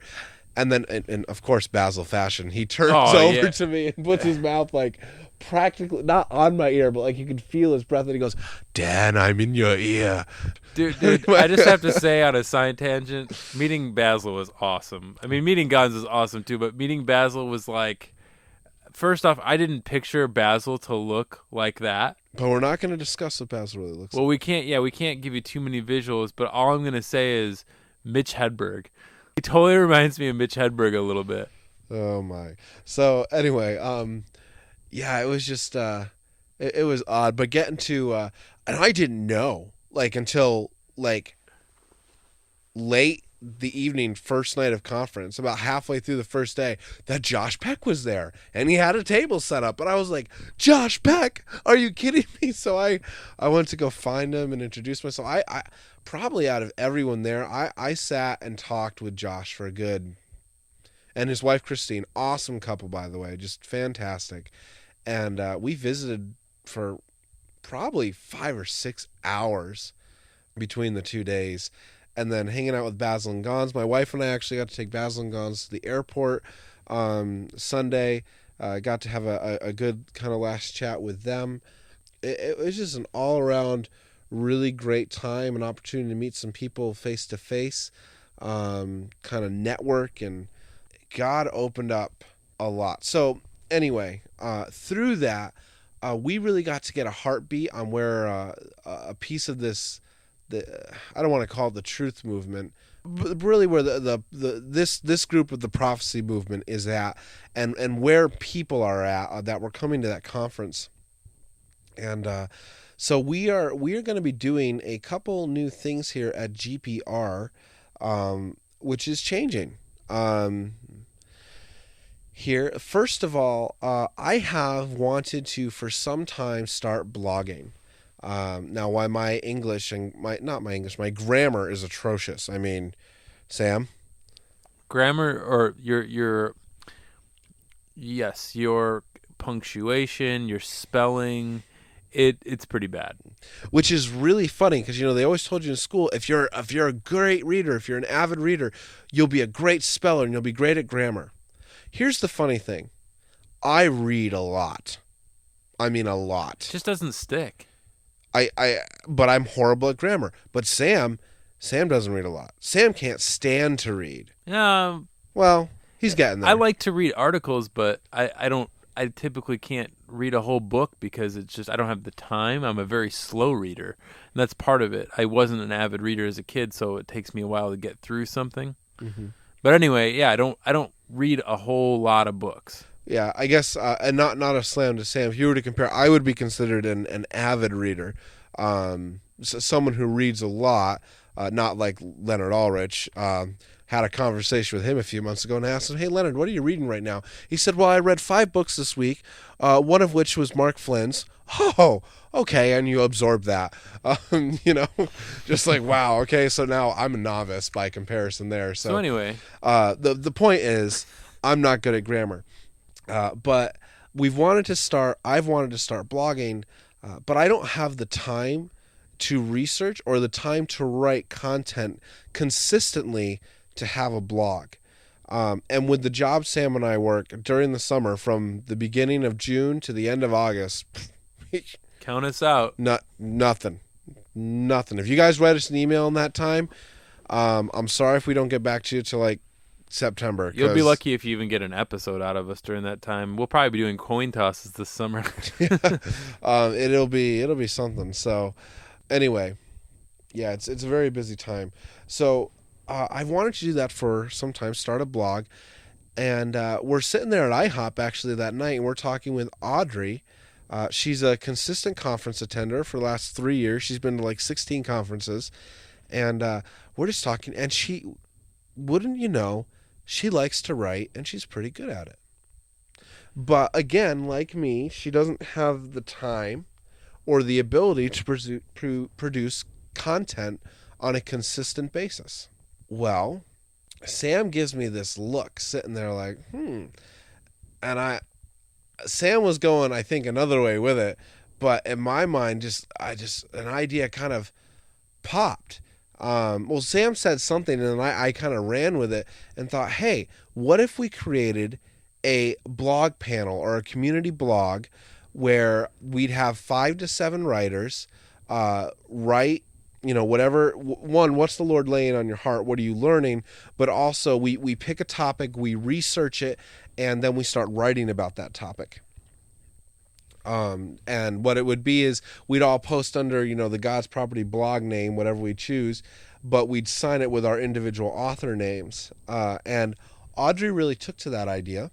And, we've spoken with another blogger friend of ours, The Truth Is Stranger Than Fiction. And 2 more people we met at the conference. And right now, if everyone's on board, which we're sorting out the details for this, we're going to be starting this blog panel, hopefully here launching at the 1st of January. That's one thing. The Lord also really, he laid on my heart to start using my gift of public speaking. Preaching, if you will. So we are going to be releasing possibly around the beginning of March, if not then the beginning of May, or it may be broken down sequentially, a 4-part vidcast series that I will be doing discussing where do you go from here after your paradigm shift. Right. Basically, and that topic is subject to or that title is subject to change, but it's we're going to be talking about where do you stand doctrinally, where is the gospel land in all this, how do you vet the information you're learning, and how do you talk to your friends, family, and church about what you're learning as best you can, and how do you pick your battles? Right. Yeah, that'll be a part of that discussion. And then the 4th one plays into another aspect of what we're going to try to do. And this is This is the big one for me. It's going to take a lot of work. It's going to be get connected. What we found at this conference is, like Audrey, there are a lot of people who want to get involved. They want to start doing something, but either they don't know what God wants them to do, or they do and they don't know how to do it. So we are going to create a network and a team here at GPR, which we will affectionately rename GPM, God's Property Ministries. And GPR will be one of those ministries. The vidcast, the blog, will be one of those. But the network we're going to create is, and the team is, you'll write into us here, and a team member will get in touch with you and help you. One, if you know God wants you to get involved, but you don't know what to do, we're gonna do our very best to help you determine what your spiritual gifts are according to the Word. Help you seek that out. We're gonna do our best to get you connected with a local church that's gonna hear you and help develop you. But also, we're gonna get you in touch with people who are already doing what you feel God is calling you to do, or where you're gifted in, so you can be trained, discipled in doing it, start doing your own ministry, and then you can do the same thing for others. We're talking about discipleship here, guys, you know, what the Bible talks about. And then, but again, if you come into it and you're like, hey, you know, I know God wants me to make a documentary film.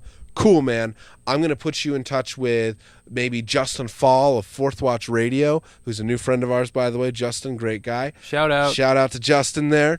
And, or Leonard Ulrich, or Rob Skiba, or Gonzo Shimura. You know, the goal is to try to find someone who's locally or regionally local to you, who is doing what you want to do, so you can actually maybe have the chance to meet them in person, discuss things, go on projects with them. And we're not saying we're specifically going to put you in touch with those people. Somebody like that has that skill set, that's using it for the Lord, not necessarily those individual people. Right. And we're just using them as an example. One thing that I really want to see, I think is paramount to this network, and where I'm going to start with it, I want to create a network of people who are trained to handle spiritual warfare like Russ Dizdar does, because this is prevalent all across the board, and I think, from what I'm finding, God has people everywhere. So let's find out who those people are trained.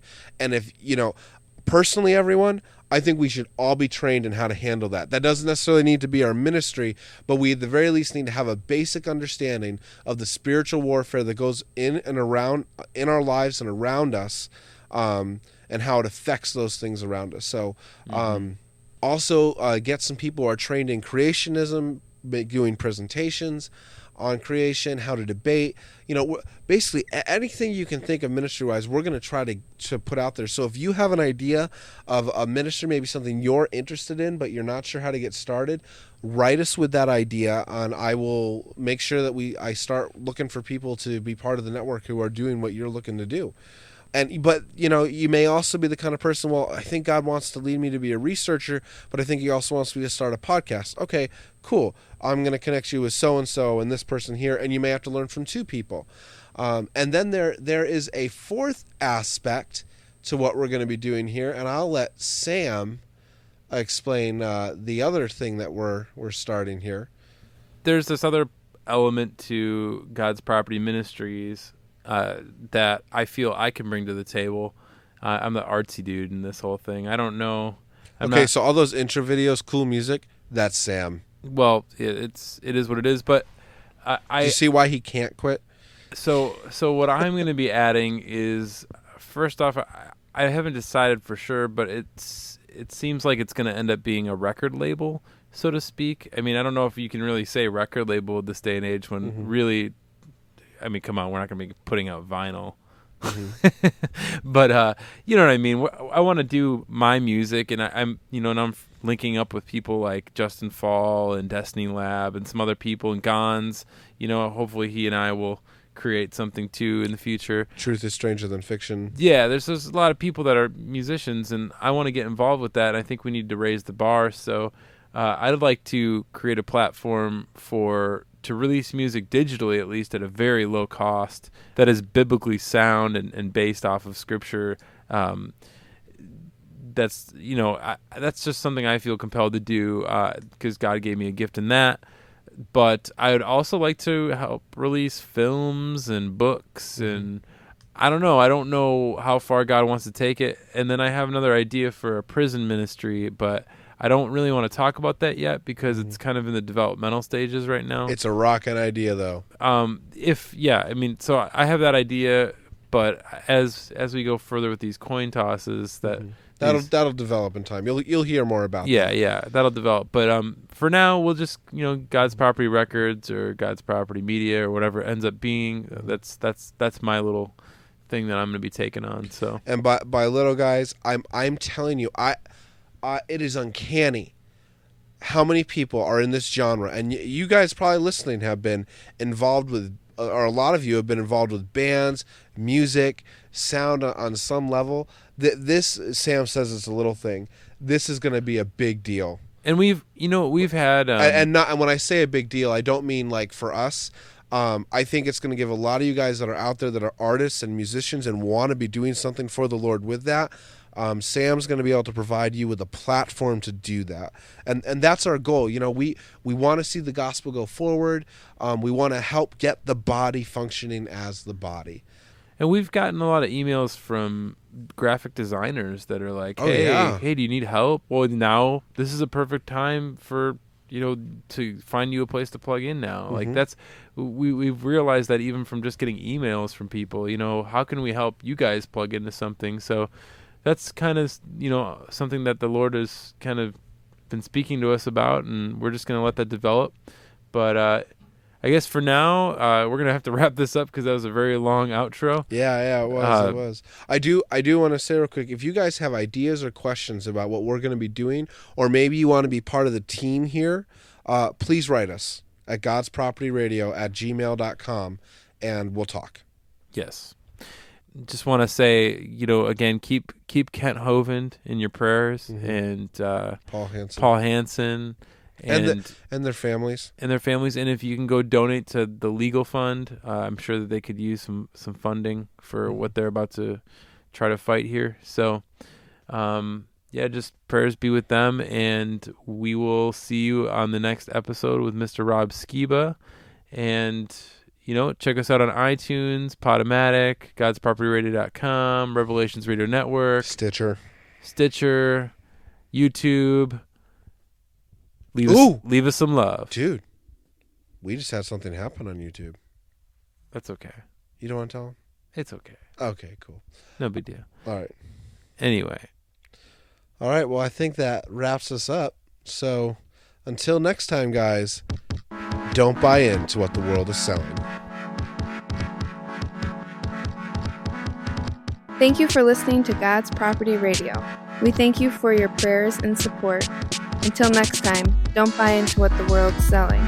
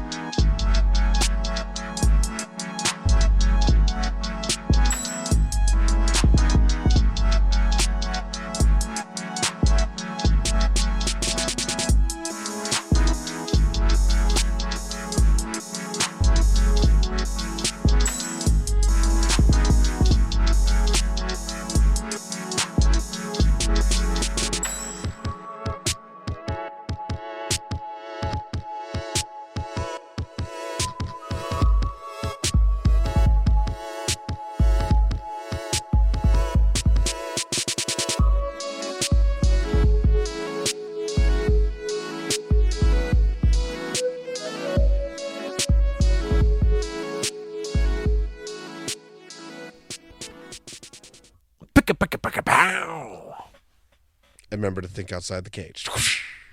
Sorry.